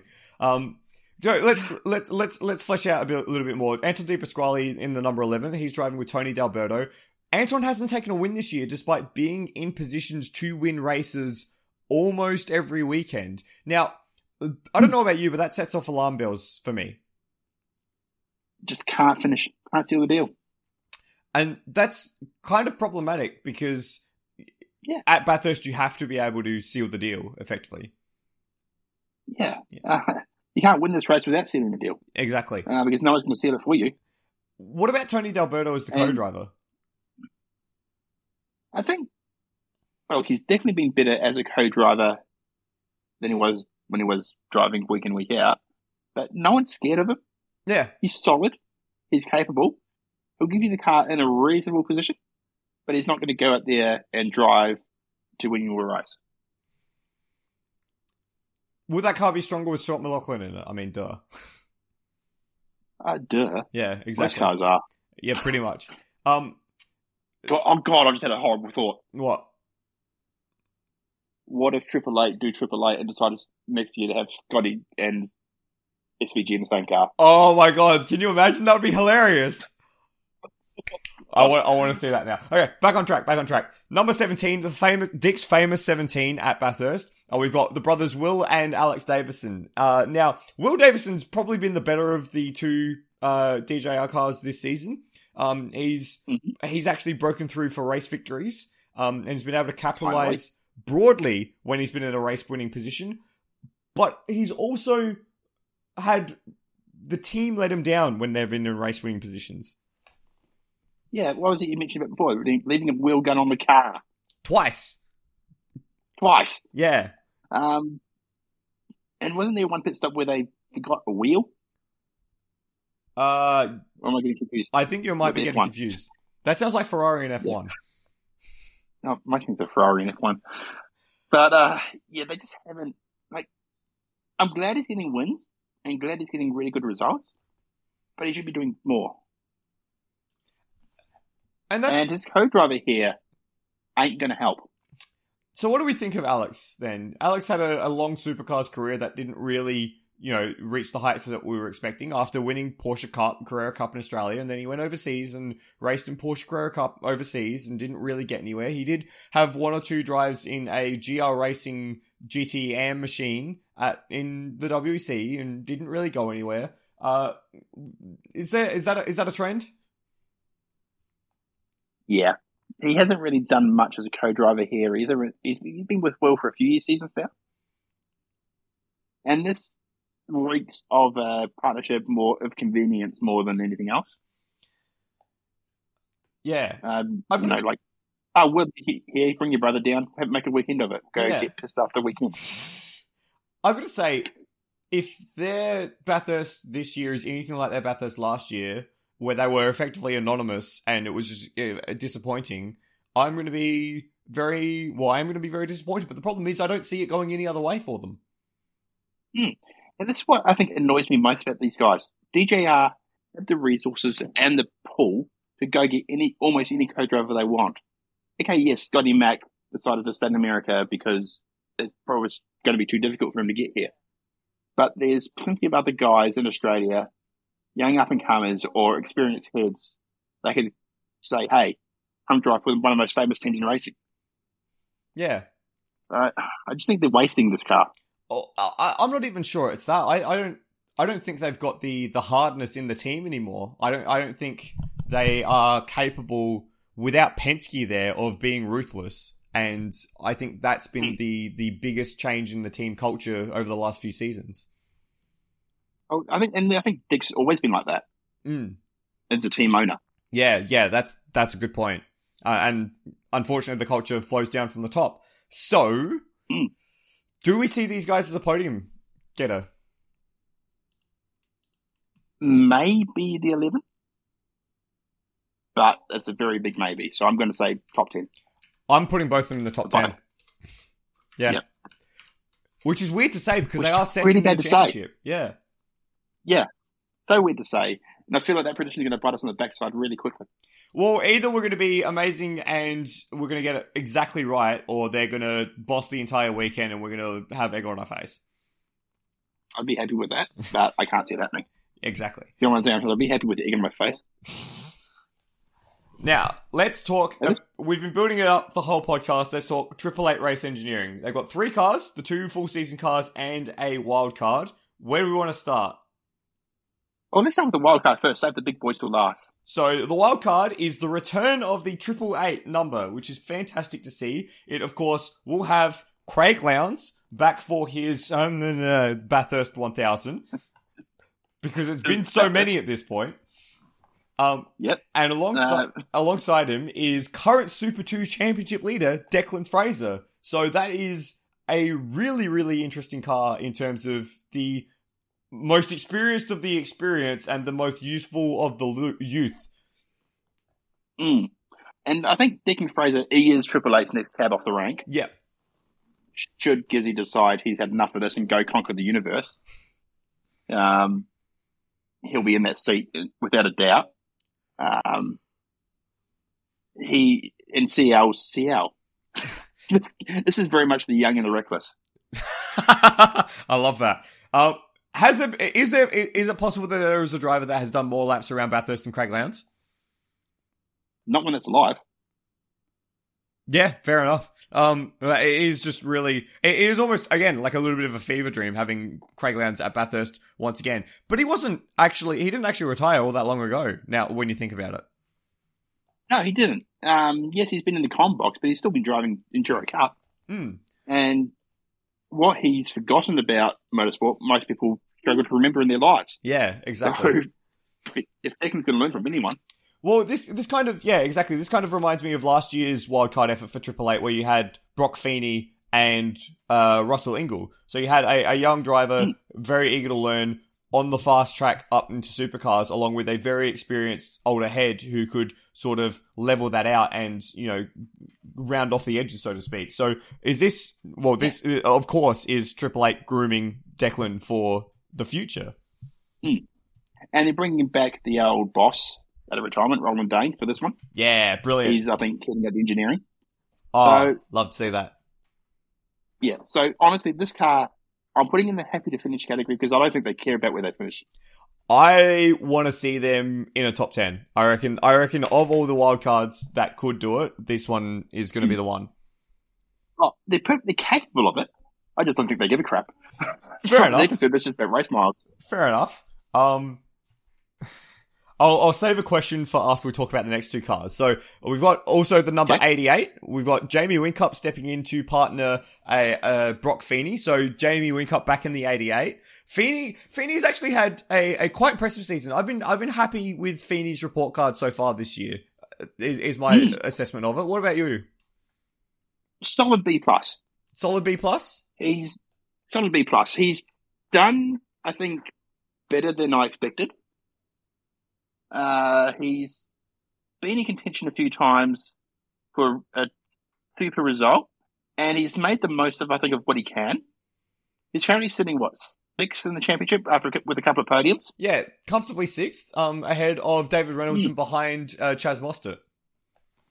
And the last few races, I think he's just developing a little bit of mongrel in him as well.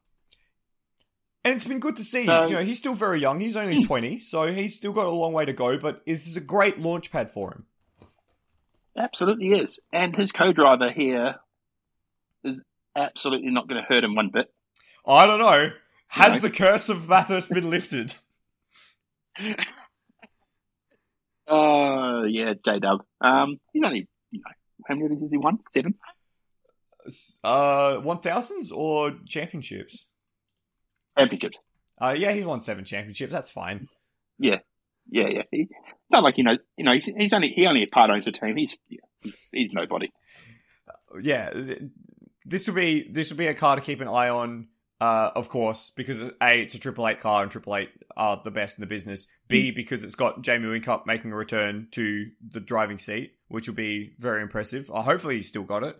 Um, and C, because I want to see sure Brock. I want to see Brock Feeney really, I, I want to see him be the Mm. top driver of the team that we know that he should be. Yeah. I've got a question for you. Yeah, It's lap one, it's lap 141. yeah, Jamie's been in there for a, Jamie's been in the car, you know, he, or Brock's been in the car for two stints. Jamie's in the sideline ready to go. You're in contention for. It's your final pit stop. Do you keep Brock in the car for a third stint or bring in Jade up to finish it off? That's a great question. Um, And do you say no to the team owner when he says he wants to jump in? That's that's that's that's that, that's a great question. Uh, I'm sure I'm so, I'm so glad I'm not man- managing that. I, I'm sure that Triple Eight will have their own desire, like their own game plan. I don't think Mm. Jamie's ego is that big in terms of demanding to get into the car to finish the race in a race winning position. I, but this isn't an ego thing. This is a pure talent thing. yeah, that's the question. I, I I would. It would very much depend on how the race has been shaping up. If it's if it's like Mm. if Feeney's been the quicker driver, that's I, I'd probably keep him in. If he has any complaint at all, like if there's any modicum that he might not be at 100, percent I'd say Jamie get in. So that would be my thing. Yeah. Because and this is going to lead to my point, and I think you may agree. These are the only two partnerships, this one and the one we're going to talk about, where there's, two, in my mind, two really solid A drivers, As in the co-drivers are A drivers. like proper A Yeah. grade Yeah. top line. Yeah. I would agree with that. Everyone we've talked about has either been either like a solid, we'll give you the car back, okay, or a young hmm. up and comer that's you know going to come through the ranks. But yeah, I got to say Jamie Whincup, and then for the next car, Garth Tander are the the two that you would say could still be on the supercars grid right now. Yeah. So And I think that's their massive advantage. yeah. So let's talk about the number 97. Shane Van Gisbergen partnering with Garth Tander. This has been a partnership that's gone on for three seasons now. They won it in 2020. They should have come second last year, uh, were it not for a tyre deflation in the very last throws of the race. Um, Shane Van Gisbergen has had a season that rivals his season last year, which rivals his season 2016. He has been untouchable in everything that he has driven, whether it be supercars, whether it be rally, whether it be sports cars. He has been untouchable.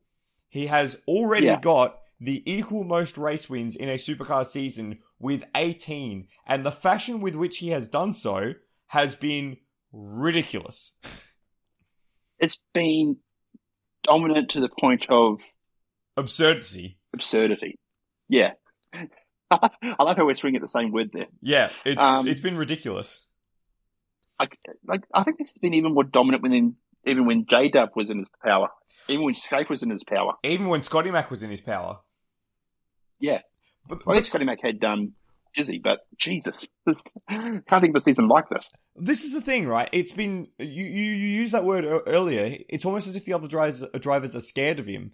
He just has had a way Hmm. of driving around issues in the car, issues in strategy. It doesn't seem to matter what the other teams will do. Triple Eight, they've just found, found a way to put him in positions to win races. Yeah, it's like okay, okay, you're um in the pack. We're going to bring you into pits. You can do 20 laps on this center tires. By the way, you're quicker than the field already. Or okay, you got clear air. Let's make the most of it. Oh, good, you're 20 seconds ahead of the field by now. It's just ridiculous, and he he always seems to have some pace in his back pocket to just turn it on when he needs it. So it's been it's been Oh, it's like oh, I need to pass Cam Waters into the hairpin at, at Tassie. Okay, I'll just put it here, and he can't do anything about it. Bye. or I need to pass Cam Waters onto the main straight at Pukekohe. that yeah, that okay, I'll make this happen. Ah, we did that that battle with Waters at Pukekohe was ridiculous. But that's been sort of the epitome of the season. Waters has been the only one to really offer any resistance because ha- half the time the other teams are getting out of the way before they even get there, just through strategy. Yeah, it's like they don't want to ruin their race, but they're already ruining their race by not fighting the guy who's going to beat them in the race. Yeah, exactly. So what we're saying is Van Gisbergen is just if he doesn't win this race, something has gone horribly, horribly wrong. Add to him Garth Tander, who has been cleaning up everything in the Australian GT series alongside Yasser Shahin, and like this includes uh, Van Gisbergen and Jeffrey Ibrahim, by the way. Um, you know, very often what will happen is Gizzy will win one one race, and then Tander will win the other race, just because of who's in the car based on what's what. So it's just been this is a, a, a driver pairing with no weak points. Yeah, no, just, there's just like, there's nothing more to say apart from, okay, this is going to be, if all goes to plan, which very rarely happens at Bathurst, this car will win. There's just no question about it. Yeah. So I've actually got a different tier to what you've got, uh, Kiwi. I've had, uh, Mhm. you know, A, B, C tier, and then I've got a space above that, which is S tier for SVG. And that's where Yep, this car is That's going. fair. That's where this car is going. Yeah, that's that's absolutely fair enough, and I can't believe that we're this certain about a winner this far out of Bathurst, but it's hard to say otherwise. it's very rare that you have a driver going into Bathurst with almost two full races in hand in the championship as well. Yeah, Yeah. yeah. Um, we we are saying that this is almost like we are making it sound like this is almost a full on thing, but it almost is. Like if you've been watching the races this season, Shane has won 18 races of the what? How many's there been? 30 races so far this season. Yeah. Um, his first result has been AGP where he had the Tygo boom. Exactly. Um, I think the field's biggest chance of win victory here against them is if he forgets, he's, if he still thinks he's driving the Skoda from this weekend, takes it off track somewhere.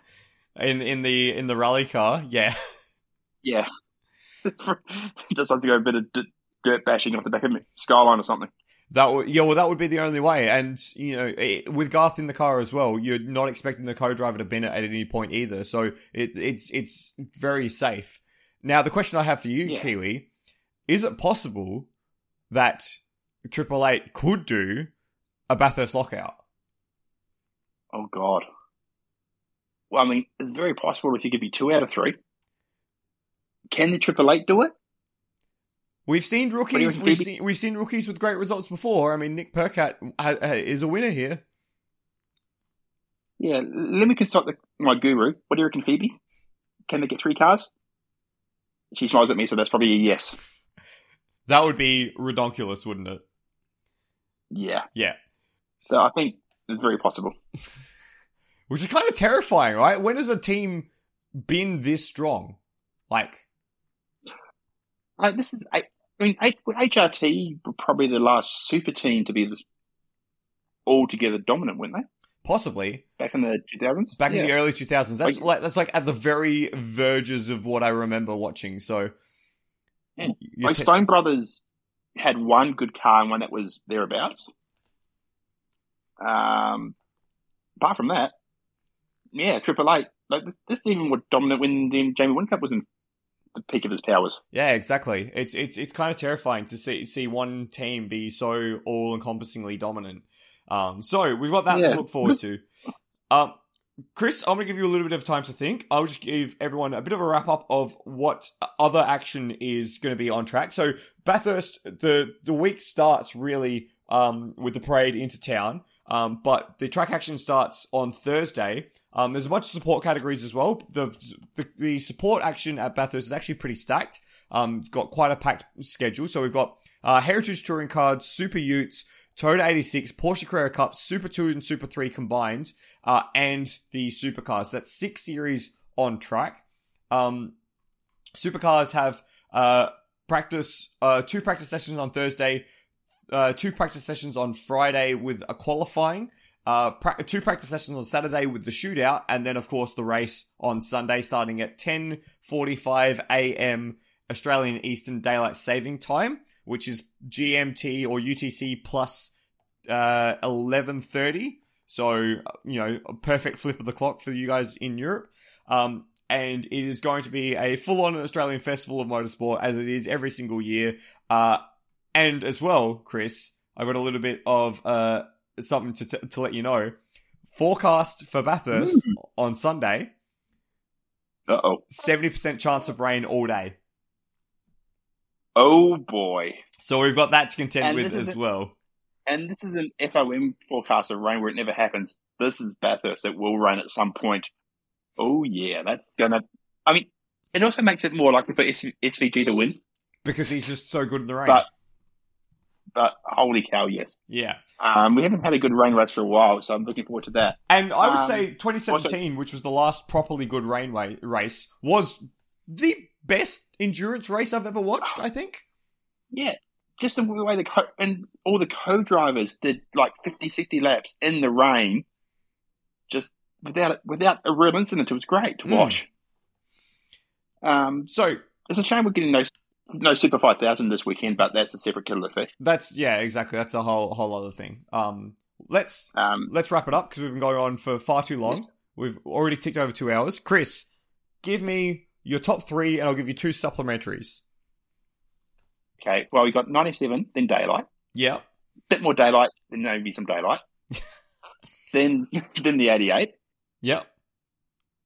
Uh, So that's Shane Mm. Gisbergen Tander, and then Feeney Rid Cup- Wee Yep. And then, oh my God.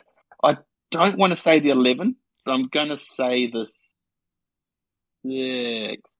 Yeah, six. The first. six, Waters and Moffat. Yep, yep. And then, yeah, give me the 11. The uh, ADP Pasquale and Tony D. Yep, yep. And you know what? Because why the heck not? If you say the the 51, if you say the 51, I'm going to smack you in the head. No, I was going to 51. Like, I'm not that brain damaged yet. Yet. Um, the tw- I'm going to say the Reynolds Campbell car. 26? That's interesting pick. Yeah. Yeah, there you go. Interesting, interesting. Uh, What about yourself, sir? I was going to say 97 clearly. I was going to say number six. I was going to say 25. I reckon if Mostert is on and if Walkinshaw are on, they are going to be up there in the in the mix. I, I, I don't see how they Oh, yeah. can't be. Um, then I was going to Yeah. then I was going to say number eight, uh, Andre Heimgartner Mhm. and uh, Dale Wood. Um, and Yep. then my last one, I'm not sure. This is where it starts to get complicated. Um, yeah, outside, outside that, you've got a really. That's the thing with six passes. You've got your top two or three. The next 15. Yeah, could be anywhere. Um, Yeah. I'm I'm actually going to say the number twenty. I think Scott Pye and uh, Tyler Everingham. I reckon they could spring a surprise. shout. Yeah, Yeah, But we all, but we all course- like a good Everingham pie. yeah. Oh mate, get out. Um, I can't wait to deal with this in the edit. Thank you, Kiwi. No problem. I just haven't dropped a swear word yet, so when I do that, I mean, I have, so that's fine. We can sort that one out. Ladies and gentlemen, thank you very much for listening to us once again. Of course, you can catch all the action of the V8 Supercars on Superview if you're outside of Australia. Um, inside of Australia, you can catch it on Foxtel or on Kayo or on TV because it's on free to air, which would be sick. Um, track action, as we said, starts Thursday. It is one of the brilliant race circuits. It's one of the brilliant race track, well, sorry, race events it's one of those few events that mean more than a championship, and for that reason, we love it. Chris, thank you for joining me again, uh, thank you as always for hosting, Mr. Zalavari. and thank you everyone very much for listening. We will see you again, hopefully very shortly. I've been Michael Zalavari. Peace out.